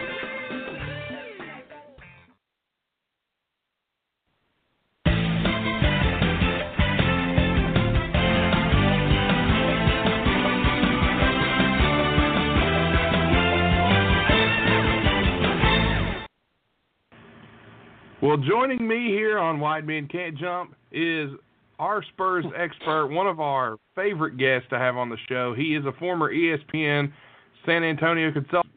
You name it, he's done it. He's on News for San Antonio. Lead Spurs digital journalist Jeff Garcia. What's up, Jeff? Nothing much, buddy. And by the way, every time I hear your name of your show, White Man Can't Jump, I just think that is just genius. So creative. Oh, thank you. That that name came uh, in a last minute just barrage. We were trying to think of a name for the show. For those that don't know this, uh, we were trying to think of a name. We could not come up with a name. And my co-host TR at the time said, "Man, I wish we could come up with something like, you know, fat guys can't jump or score or yada yada." And I was like, because me and him are both over. Like he he's close to 300 pounds, and he's like six foot th- two or three. I'm six foot five, 350 pounds. So, um, I just said wide men can't jump, and it stuck, and we went with it. So it's it's been a fun ride though. Been it- going It's so well over a year now. Yeah, I, I love it. I love it. I think it's just very unique, very catchy, and you did a bang up job. Well, you and your uh, partner there. Well, thank you, thank you, and our boy Tim up north in Canada, he does a great job. Also, uh, a over 200 200 pound guy himself, so we're all big dudes, but it, it fits, and we love it. But uh, let's go ahead. I know you got some limited time here. We're going to talk a little San Antonio Spurs, um, a team that I counted out. Here Yeah. we sit, almost uh, playoff time, and it looks like the Spurs are going to are going to make the playoffs this year, Jeff. It's kind of surprising if you ask me. What do you think about that? You know, it's a little surprising considering the roster overhaul the uh, Spurs uh, went through in the uh, off season, well, this past off season. And when you lose a guy like Kawhi Leonard, Kyle Anderson, you lose Dejounte Murray to an injury, you're going to put the point guard reins in the hands of a second year pro who's never been tested. And then for the team to be in the position they are now, and especially coming off that horrific rodeo trip going one and seven, I would have said that's it. Season's over. You know, the the 20 plus uh, postseason appearances done. You know, Spurs are back in rebuild mode 100%. Nope. Whatever happened after that rodeo trip, something clicked, and it started at home in Detroit. And from that point on, uh, they've just been gangbusters. Yes, they dropped one to Miami, uh, but at home. But since then, you, you know, you look at what they've done and their body of work: beating Golden State, beating Oklahoma City, beating Denver, beating Portland, uh, doing something rare that they haven't done this season, winning on the road at Atlanta, at Dallas, at Boston.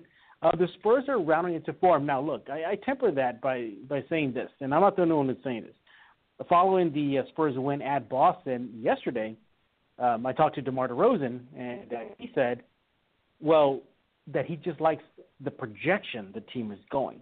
I like that. That tells me this Spurs team is not sitting uh, on their butts and just saying, "Okay, we got this." No, they they still feel there's still more work to be done, and I like that coming out of a Spurs team. But he, had you had told me going one and seven in the rodeo trip, getting beat by 30 plus points or more to start the season, yeah, remember that Spurs were getting waxed plenty of times in the first half of the regular season that they would Oh, be yeah. in the position they are now, I would have said, no, forget it. I don't, I don't believe you. But I think at the end of the day, this simply goes down to a testament to Popovich, believing in the system, the system finally getting root in this new generation of Spurs. Well, Marcus Aldridge recently said, following the win at Boston, that this is a new Spurs way with new players, and I think that was needed. Just patience. Popovich stretched, stressed that after the uh, win. I'm sorry, before the uh, game versus Boston, and just said, "Hey, you know what? Patience is in order, and that patience is paying off." Yeah, and the Spurs actually have the fourth best record at home this year. Actually, no, I take Yeah. that back. Third best record at home this season. Uh, Milwaukee's thirty and six at home, as is Denver, and then it is San Antonio, twenty nine and eight at home. No other team in the league Yeah. has a home record like that. They have struggled on the road, the one and seven rodeo trip, but the last ten games they are Mhm. eight and two in their last ten. And and I'm going to throw a stat at you there. I don't know if anybody saw this. Um, this popped up on I believe Twitter, and it stunned me. Uh, have you seen the fewest days with a losing record since 1997, 1998? Have you seen this? Yes, I have. Um, yes, I have. For those for those for those that haven't, the fewest days with a losing record since 97-98 season will go they go this way. Utah Jazz 1101, the Portland Trail Blazers 1044, the Dallas Mavericks 1027 and the Houston Rockets 1007. And then the top of the list, fewest days without a lose with a losing record. San Antonio, 65 days with a losing record since 65 days. 1997, 1998. That is insane. I mean, what more do you need to say uh, to credit the organization? As much as the players get full credit, and they rightfully so, they're the ones that got to execute it on the court. Um, you know, Duncan, Robinson, Ginobili, Parker, those guys, and now you fast forward to today, Aldridge, Demar, White. These guys got to implement that. But at the end of Yeah. the day, there's one stabilizing factor, and that is Gregg Popovich that ability that he has to not only uh, rally the troops, so to speak, and get them on the same page is, is an estimate. Now, as much as, yeah, this week, uh, Manu Ginobili is going to be closing the final chapter in his NBA career with his jersey retirement. We all know Duncan is well off in retirement, and Parker is out in, in, in Charlotte.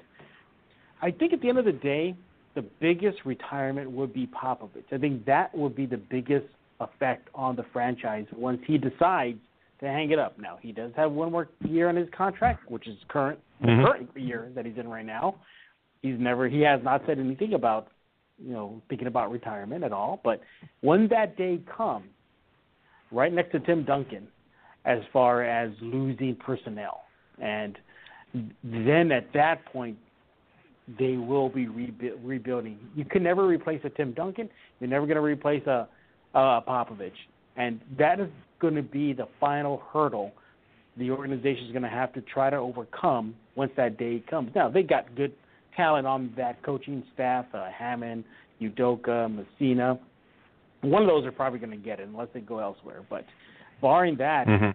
Uh, losing Popovich would be the biggest uh, blow to the Spurs organization, right next to Duncan and Robinson. So, um, but yeah, I mean, 65 days is ridiculous. What they got 20 plus Yeah. postseason appearances on the line. Uh, I think they can, they can make they can tie the record if they make it, which they are uh, this season. So, my goodness, um, as they say, never count out the Spurs. We did. I know I did early, and I, I- I really did. look silly now. yeah. Hey, sometimes I, I'm sure you're sitting around going, "Man, it feels good to be wrong," but Yeah. you know the Spurs. The Spurs right now, it looks like they're going to get in the playoffs. They are six and a half games ahead of Sacramento. Season's winding down. I'm sure they're going to clinch their, but they are a full game back of the fifth seed. Right now, the way Mhm. the playoffs are setting, the Clippers are the five, the Thunder are the six, the Jazz are the seven, the Spurs are the eight. And I'll tell you this much: they're only seven and a half back from 1st Mm-hmm. Um, yep. there's a possibility with a little help if the Spurs go on a tear, they can get as high as three um, in the West. The West is still wide open seating wise. So, where do you realistically see the Spurs ending up at the end of this uh, season? And who do you think the Spurs would match up well against in the playoffs? Who who's a team that that would be like, man, we really don't want to see that San Antonio team come playoff time? Uh, you know, obviously the uh, the the Warriors. That's one of the teams that the Spurs have to avoid. Uh, despite the fact they beat them in San Antonio recently, uh, to go into their gym because they will have home court advantage and try to beat them four out of Right. seven. No, I, I that, that that's going to be difficult for San Antonio now. Versus Denver, versus OKC, versus the Blazers, and dare I say even the Rockets. Even the Rockets, despite the fact that they got you know, wiped out up in Houston, they were still in that game to the bitter end. It was a there was a few questionable calls uh, that doomed San Antonio in the fourth quarter. Uh, despite the fact that Harden had 61 points, a career high, the Spurs were still within striking distance, no less than five points, even with Harden uh, being Harden and scoring the bucket at will. So any team outside of the Warriors, I think the Spurs will match up well against. They'll have a good puncher's chance against. Barring that, uh, I think the Spurs, best case scenario, four seed. Worst case scenario, six or seven. Uh, I they have to avoid that eight seed. They don't want to get stuck there. Um, you know, I'm of the I'm of the opinion of get seven. So maybe you, you get seven or six. You can get a Denver or um, or uh, OKC if they cannot get to the four seed. But obviously, the four seed home court advantage would be critical. Why? Because the Spurs, you mentioned it, have one of the best home records in the league. That is a big reason why they rattled off nine straight games because the majority of those games were at home.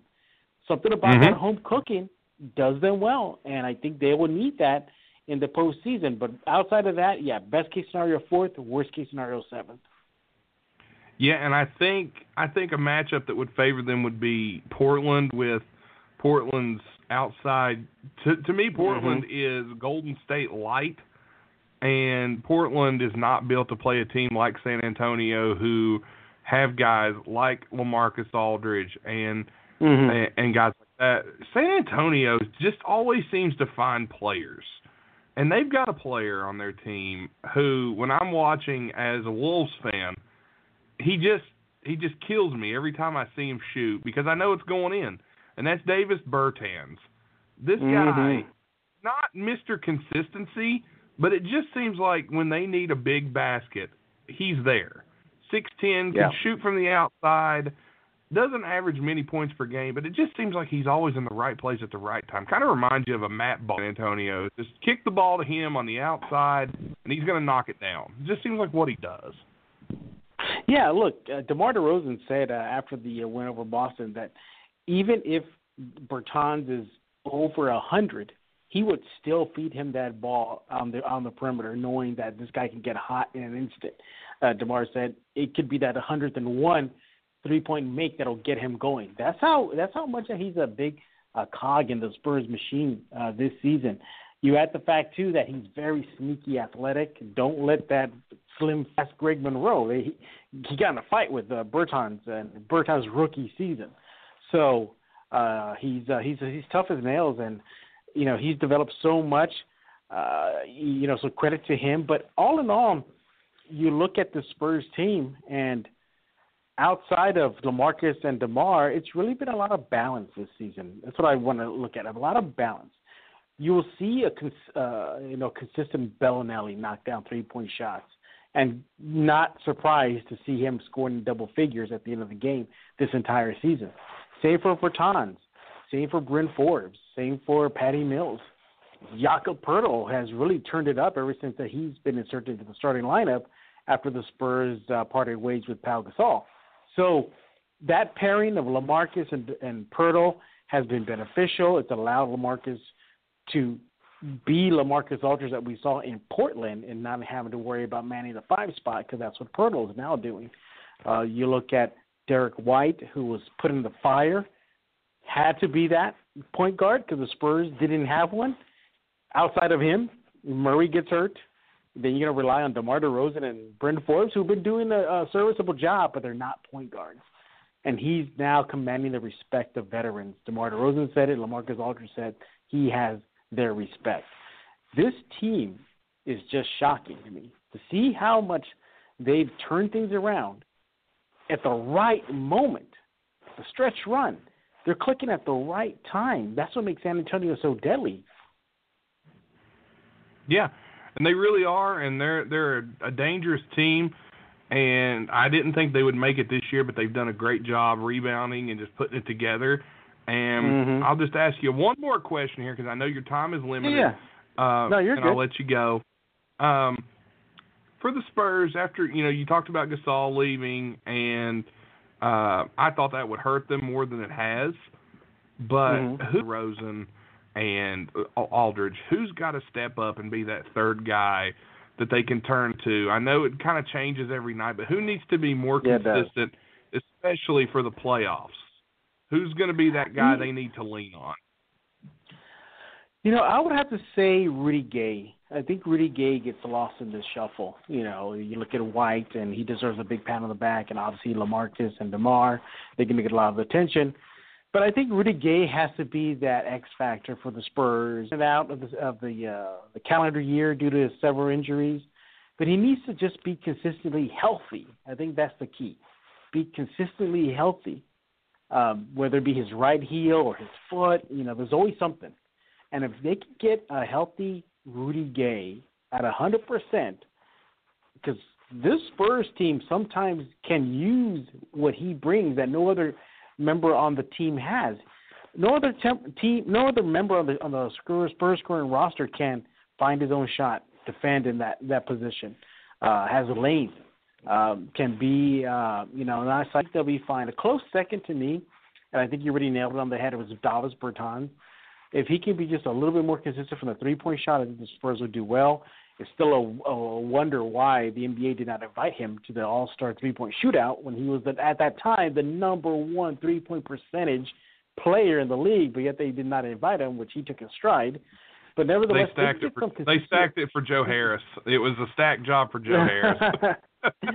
yeah, exactly.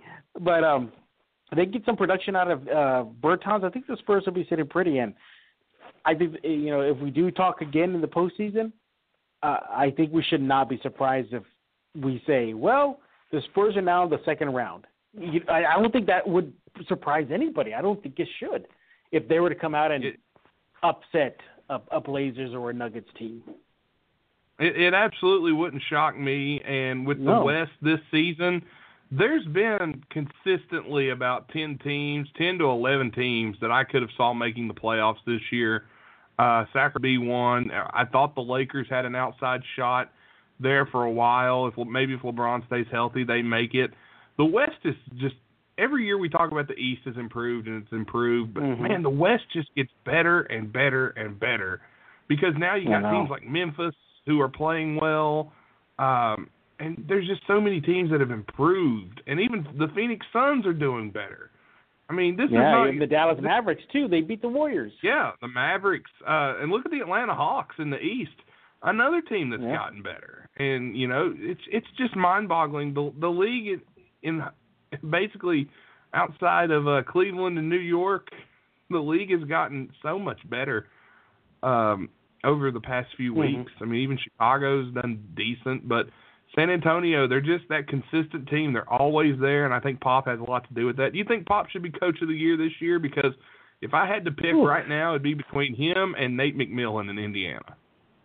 You know what? If uh, he doesn't get a considerable, healthy amount of, vo- of votes, I'd be uh, very shocked. Uh, but no, I think uh, you know he does definitely deserve some recognition uh, for what he's able to cobble together after losing a top tier guy like Kawhi Leonard. I mean, come on, that is just uh, Yeah. ridiculous. You know what he's done, and then with- losing your starting point guard for the year. yeah, So exactly. I mean, Uh, yeah, and I, I would also put Nick Nurse in that um, in that uh, in that uh, pile there as well out in Toronto. Um, but Mhm. yeah, I mean this this this team. Just when you think they're dead in the water, just like uh, Jason, they come back and out of the grave and be like, "We're back." So can we please Photoshop a Popovich face on a Jason Voorhees body? Can we make that happen yeah, somehow? yeah, we way. somebody's got to make that for us. Oh gosh, we need to do that in a bad way because it's perfect. Uh, another coach that I think Mike Budenholzer is going to get some votes as well Oh, up in yeah. Milwaukee. Yeah, he But will. yeah, I, honestly, I believe Popovich deserves a lot of votes because here's a team that lost its starting point guard, traded away its biggest star. They got rid of their Mhm. veteran in Pau Gasol halfway through the year, and here they are with a chance to, Mhm. to really squeeze in and even grab a four seed in the playoffs. So uh, I do I do wish them the best of luck. And Jeff, I do thank you for jumping on. I'm sorry if I kept you too long. I just know when we start problem. talking you're, you're basketball. good. You're good. I Uh, always your enjoy talking ball with you. How's your bra- Oh, how's I didn't do one. look? I, I I I did not do one this year for the first time in a long time. Frankly, because I just got busy. I was traveling with the Spurs during the roadie road trip, uh, at least for a few games, uh, the New York, uh, Brooklyn, and Boston. and um, next thing I know, I'm like, oh, I forgot to do a bracket. But I heard a, heard like always, a lot of brackets already were busted up on day one. So not I think there's uh according to according to what I read today across all platforms, whether it be Yahoo, ESPN, CBS, March Madness apps, Mhm. whatever, there's one perfect bracket left. damn, But damn, damn, yeah, damn. and millions. I know mine's crazy. shot. My Yeah. fiance, who doesn't who doesn't really watch basketball that much, uh, she's doing great in her. Really? She's still surviving. She's doing Oh, like, wow. she's one of the top in our one of the top in our pool right now. We've got one going on, so she's doing great. Uh, it's Okay, usually the then. people that have no clue, right? yeah, exactly. Exactly. It's She always the one that has no idea. Every single year, and I'm trying to make a comeback here to win, but it's going to be tough. But Jeff, thanks again for coming on, and we do want to get you back around playoff time once the Spurs get a Oh, series definitely. going. And want to talk to you Mhm. again. And uh, why don't you let our listeners know where they can find you at? Yeah, you can follow me on Twitter at Jeff G Spurs Zone or go to the Spurs Zone over at News 4 San Antonio, Fox29 San Antonio dot com. Everything that you need to know about the silver and black, it's there. From Lamarcus Aldridge talking about how beneficial he's uh, been seeing the team benefit from Poeltl and him starting, to even Tim Duncan and the crazy adventures that he's having in his retirement. Let's just put it Yeah, this way: I had no idea. Well, that and I just recently found out that he goes by the name of Sasquatch. He has a pseudonym, and I found out. go find out why he calls himself Sasquatch. It's at the Spurs I- I Zone, do News wanna- Sports San Antonio, 529sanantonio.com. Yeah, I, I want to see this. I have to go check this out. So I will be doing that as soon as we get done here. Thank you so much, Yeah. Jeff, for getting on with us. And, No uh, problem, buddy. if I'm ever out in, if I ever come out to Texas uh, during NBA season, me and you are gonna have to hit up a game for sure. Hell yeah, you count me in. Count me in. All right. Thanks again. All we'll right. get you back on come playoff time, man. Thanks a lot. All right, take care. Bye bye. Bye bye.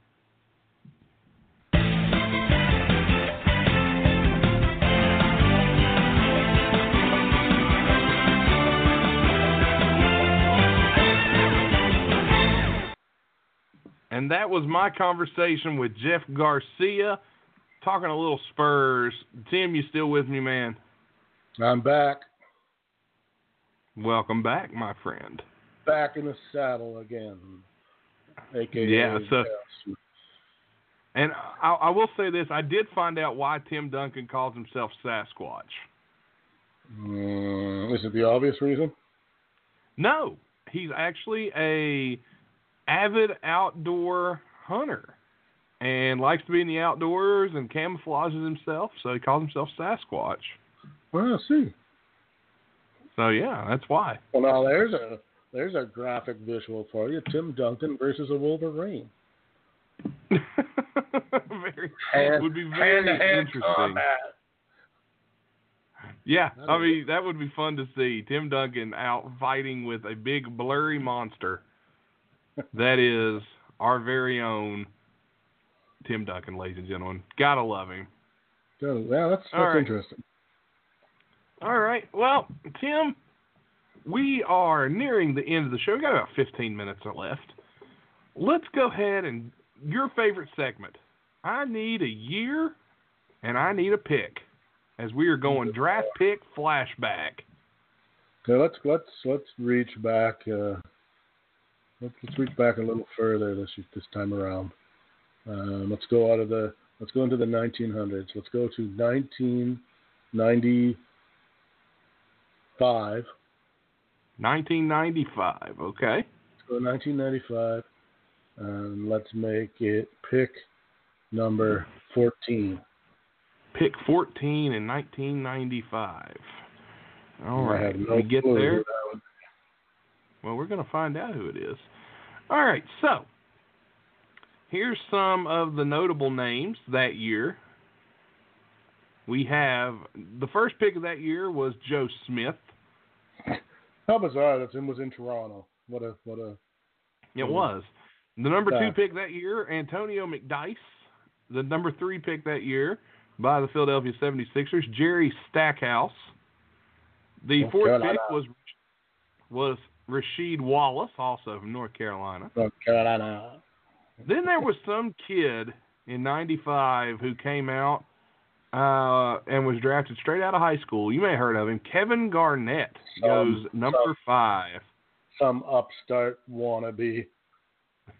uh, going through here, Bryant Reeves six, Damon Stoudamire seven, Shawn Respert eight, Ed O'Bannon nine, Kurt Thomas goes tenth, Gary Trent eleventh, Cherokee Parks twelfth, Car or Corliss Williamson thirteen, and then our pick, the Boston Let's, uh, Celtics. before we before we get to, to 14, just a quick note. Isn't Corliss Williamson? Isn't he like kind of the '90s version of Zion Williamson, except that with less, a little less fanfare, and he never really panned out? But wasn't he supposed to be the big power forward beast? Then they call him like he has some kind of crazy, stupid nickname, like I don't remember, big, big something.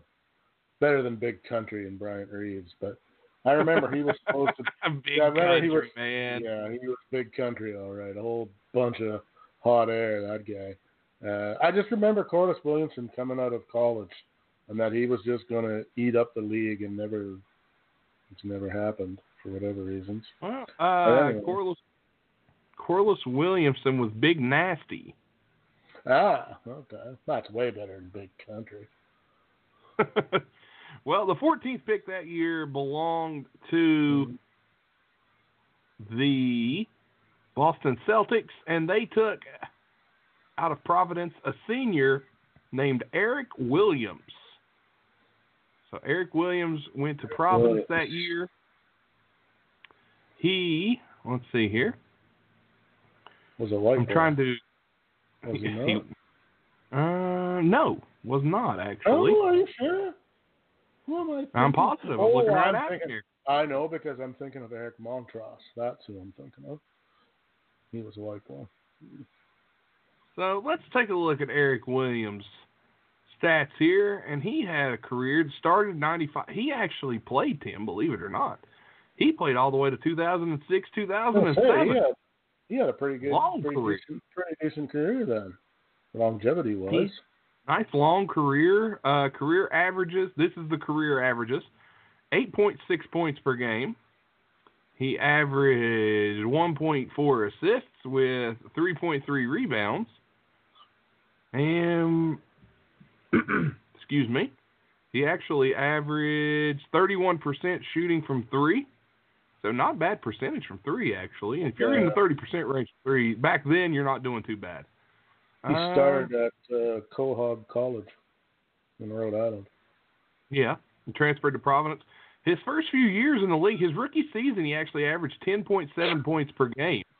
Then- that, that went right by you, didn't it? It did. Oh, Co- Quahog is where Family Guy is. I don't watch Family Guy, so Uh, uh, Co- Quahog, Quahog, Rhode Island. So when I said Quahog College, you just went, yeah. yeah. See, I, I don't watch Family Guy, Yeah, so that okay, went right. that definitely went Well, past okay. me. So then, can you at least find that he that his high school was Malcolm X Shabazz?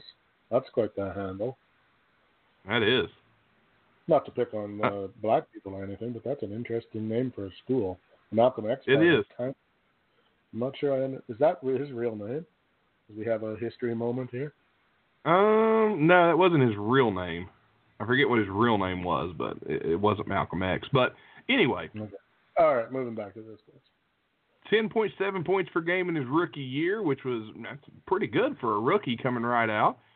Uh, he actually started six games that year. The next year, he moves into the starting lineup. Started 67 of 72 games that he played, averaged 15 points per game, along with 4.6 rebounds. Then he goes to the Nuggets, uh, where with the Nuggets, I think he only he only played four games for the Nuggets. Averaged 19.8 points per game in those four games with the Nuggets. So had a very nice little run there at the end of the night or in the 97-98 season for the Nuggets. But I, it may have been cut short by injury. Uh, I'm taking a look here. Yeah, he tore his anterior cruciate ligament in his right knee, and that right there. And let let's just say that's all she wrote for him, really, because after that, Tim um, only gets back into double figures twice in the rest of his career in, in scoring. That injury really tore him down because he was tearing it up that year. He started off averaging almost 20 points per game. Uh, he got four games into the season, got hurt. The following season, he returned and only played 38 of 82 regular season games before Denver. Uh, and they sent him back to Boston with Danny Fortson and Eric Washington, plus a future draft pick in exchange for here we here's some names from the past: Ron Mercer, No, Popeye no. Jones, Oh, I know and. Dwayne. Oh yeah, Dwayne Sch- Schneidus, I believe is the name there. And in his second tenure with the Celtics, he was there four seasons until he was traded to the Cavs with Tony Battie, Kendrick Brown in a swap for Ricky Davis, Chris Mihm, and Michael Stewart, and a second round draft pick on December 15th in 2003. So he went goes to Cleveland as a free agent after 50 games with the Cavs, signs with the New Jersey Nets, and he was a part of a blockbuster trade when the Nets sent him uh, Aaron Williams, Alonzo Mourning, and two future first round picks to the Raptors for Vince Carter. That's what he was part of the trade that got Carter to the Nets. And here's a uh, here's this. In 2005, he launched his own line of clothing honoring the fictional Negro Basketball League. So that, that's an interesting little thing there. June 21st, 2006, he was traded to Matt Bonner with Matt Bonner and a second round pick to San Antonio for Rasho Nesterovic and cash. February 13th, 27, 2007, he was traded along with a second round pick in the NBA draft to the Spurs that the Spurs got from the Raptors to the Bobcats for Melvin Ely, and he was waived by the Bobcats so they could sign Alan Anderson. He averages again 8.8 points, 3.3 rebounds, 1.1.5 assists for his career. So Tim, we're looking at a guy here who had a nice long career, but was more so after he got injured. He he basically became a, a bench guy, a role player. He may have been able to blossom into a superstar had he not gotten hurt. Well, he's not not the first one. No, no, definitely not. And that seems to be he, at least he managed to uh, to stick around and collect a paycheck for well quite a few years. He did. He did. Was a part. It was kind of a journeyman there to, throughout. Uh, had some decent games um, here and there, but mostly was just one of those guys who was kind of off the bench. Probably made decent money playing in the league, but Well, he uh, I just looked it up. He made uh, thirty one million dollars. I, I could handle that. So, and and that was uh, when he two. That only goes down to two thousand. Uh, Well, five, ladies- three, 3.8 for the Celtics, 4.4 for the Celtics, 5 million for the Celtics, five and a half for Cleveland, 3.5 and 3.9 for Toronto, and 4.2 at Charlotte.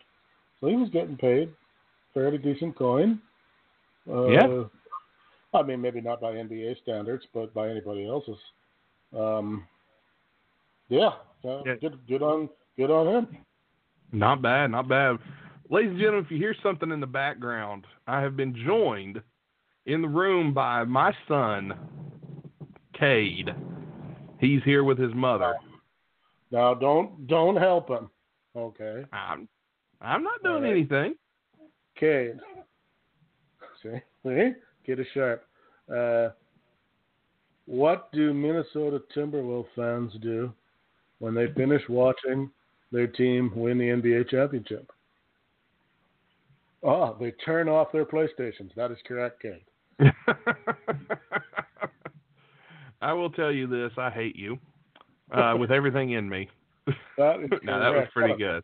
What a smart son you have, Nate. Yeah, apparently. now he's uh he's up here. Apparently, he got a little little sick on his clothes, so his mom's changing his clothes Ah. right now. So. Okay, well here I got one more for him. Okay, go ahead. Why, why do the Minnesota Timberwolves not have a website? Uh, they can't put three W's together. Oh my God, that was a good one. I Well, like yeah, I'd like that one too. he did, he did. He's he's a good guy, kid. kid. He's gonna, yeah, he. It won't be long. We're gonna need a cub reporter take over uh, Robinson's job. We hope to get Tom back on soon. He has just been so busy and 'Cause let me had some tell you, family stuff and we might as well talk about it now, and then I don't have to do it at the end of the show. Uh, okay. there was kind of some weird, as you know, with my phone going off and all that, but some really weird stuff happened here. Uh, Uh huh. Kind of a reverse Trump move. Immigration showed up and they took little TR. Oh no, not little Tr. They took little TR. I hate Took that. him back. Took him back to the American border, and I guess are waiting for uh, Tom to come and climb them. So he's. Uh, that could he be told where me Tom is. he told me he'd call me when he got there, but I haven't heard yet. So we'll have to. We'll Well, to you haven't had a phone, so Yeah. yeah, but uh, yeah, little TR has left Canada apparently, wow. and was none and was none too happy about it when they collected him. Let me tell you. I wonder. I wonder who called. uh I wonder who called the immigration people after he was talking about somebody making a trip to the fridge the other day. I don't, I, I don't know who that could have been. Me either. It's hard to say. but we we do want to take a second here. I, I want to address. There's an elephant in the room that I need to address. Ed Okay, Bogus. You can Ed make Bogus. fun of my weight all you like, but really no. no, not you. Ed Oh, Bogus, oh, ladies and gentlemen. Die Hard fan. Hey, Cade, let me have the mic for a second.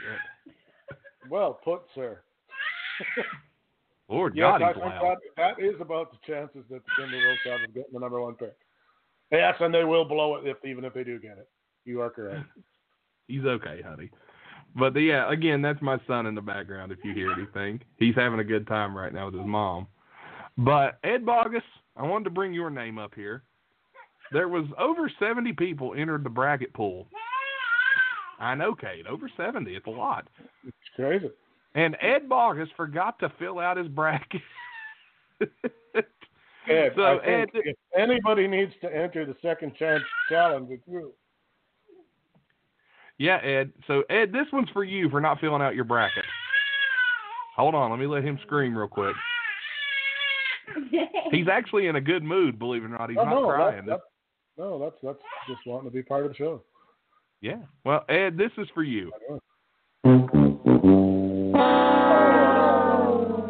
no, no. Give him. Ed Bogus doesn't fill out his his uh, tournament bracket. You know what that is? That's bush. Dummy. Dummy. Yeah. Yeah. I thought that was pretty good. I know what my bracket was. It was what I thought it was. Ed's gonna fill it out after the tournament's over. a bit of in a bit of crazy West Virginian logic. Thought I'd fill it out when it was over and see if I can sneak it by. But ladies and gentlemen, we do have the second chance bracket up on ESPN.com. Just enter Wide Men Can't Jump, and you can enter your second chance bracket. Ed, you better get in there. Mr. Mr. Hey. Bogus, not of you only picked all the winners. You've got the scores exactly all right too. Wild how that works. Oh, that's crazy. But I will say this. We will have the second chance tournament bracket will also pick some winners and we'll give prizes to them as well. Well, we see So- we gave out the wrong prize. That's the problem. If we want oh, Ed Oh, yeah? Bogus, if we want Ed Bogus to participate with his full attention, that McDonald's gift like, certificates. Yeah, that have to be like ten ninety nine at a buffet or something like that.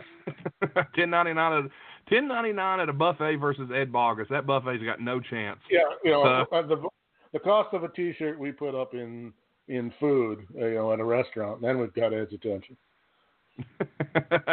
we love Ed. He's one of our great listeners, Uh, and we, we have so many great listeners. Ed and Nick and and everybody that listens in. I know there's so many more, and I don't want to start listing people's wanna, names because uh, I do. I'll forget everybody. I want to fling this out here quick too. I see Jacob Goldstein entered the uh, second chance thing. And Yeah, he has. got- yeah, and apparently he's got followers because six or seven more people came with him, and we're over. Yeah. We're on. We're, we're at sixteen now, and I see Nick Hoff, safe back from his trip to Canada, has joined the second chance uh, ballot. Yeah, Uh, absolutely. Nick Nick got in there, and uh, I want to go ahead and tell you next week on the show. I've already got lined up our good buddy from way back. This is an early podcast guest, the cover for the Miami Heat Beat podcast, co-host and blogger Alf. I don't know if you remember us talking to Alf way back when. He's going to come on and talk about the Heat I'll have to check that trying out. To get into into the playoffs. So we're going to have Alf on next week. We're going to be talking some Miami Heat as the playoff chase also, winds down. Uh, quick shout out to our, our favorite female fan. I think the only one we have probably besides our significant others. Um, I, hope, I, I hope you uh, enjoy the shirt. Yes, you got it the other day. Supposed to Uh, be modeling I'll- some pics for us Oh, for us to put up online. Yeah, I mean that's just a bonus, but I, I hope the uh, that our attempts to get her a more feminine shirt were successful. Yes. And we do thank you guys for listening. This has been our 72nd episode of Wide Men Can't Jump. Hard to believe we're that deep Look- here on the flagship program. And Look out, want to thank oh We're gunning for you, 605. but that's right, 72nd episode, and we'll be back next week for number 73. You can listen to us here on blogtalkradio.com slash Wide Men Can't Jump or check us out at widemencantjump.com. We got T-shirts available over there in all sizes, and they're going quick, so you better get them now. I want to thank our sponsors, the law offices of Stephen P. New at newlawoffice.com, cambae.com as well. I want to thank all you guys for listening, and you can download us at iTunes, Podcast Addict, Stitcher, Google Play, FM Flash, iHeartRadio, and where you find podcasts. Are Uh, there you any can follow the show. your great wrestling, by the way? What is it? Not to interrupt you, my apologies. Uh, are there any tickets left to the West Virginia wrestling event of the Oh, century. yes, there are still tickets available to All Star Plug- Wrestling plug- 13th anniversary show. Plug that baby. Plug it. I will. All Star Wrestling's 13th anniversary is coming up. It will. There are tickets available right now in Madison, West Virginia. If you're coming, you want to make sure you get there. Steve New will be there. Jim Cornette will be there. The Midnight Jim Express who? will be there. Who? Jim who? Jim Cornette will be there. Midnight Express, Bobby, Dennis, Stan, all be there. Brian Pillman Jr. will be in the house. Hustler Rip Rogers, Brian Logan, Bobby Fultons, Tracy Smothers, all going to be there. And you could come by and see me. I'll be there as well. Uh, what's that called? A a uh, Christmas a cornucopia of wrestling. Yes, a cornucopia, There we go. A- Yeah, a that kind of- plethora of wrestling talent. of- of cornucopias. Uh, and not everybody there will be fat. Oh, no, definitely not. Although there's a good chance Now the vast majority will be will be larger. I'm- Maybe not fat, but larger. I'm not going there. But thanks again, everyone, for listening. Hey, Cade, Cade, Take it off, Send us home. Send us home. Come on. That's it. I ain't even gotta say it, that's just something they know. Thanks for listening to the Wide Men Radio Network located at blogtalkradio.com and at widemencantjump.com. Be sure to check out our blogs over at widemencantjump.com and also be sure to check out all the other shows that we put out. You can find us on iTunes, Podcast Addict, Stitcher, Google Play, FM Flash, iHeartRadio, and anywhere you find your favorite podcast. Also at widemencantjump.com. Visit our store and buy some new t-shirts. They're available now in all sizes. This show is brought to you by the law offices of Stephen P. New at newlawoffice.com and by cambae.com. Be sure to visit cambae.com and use promo code WIDEMEN to get 20 free credits on your purchase. Thanks for listening again, and we'll see you next time for the next episode on the Wide Men Radio. Network. Blog Talk Radio.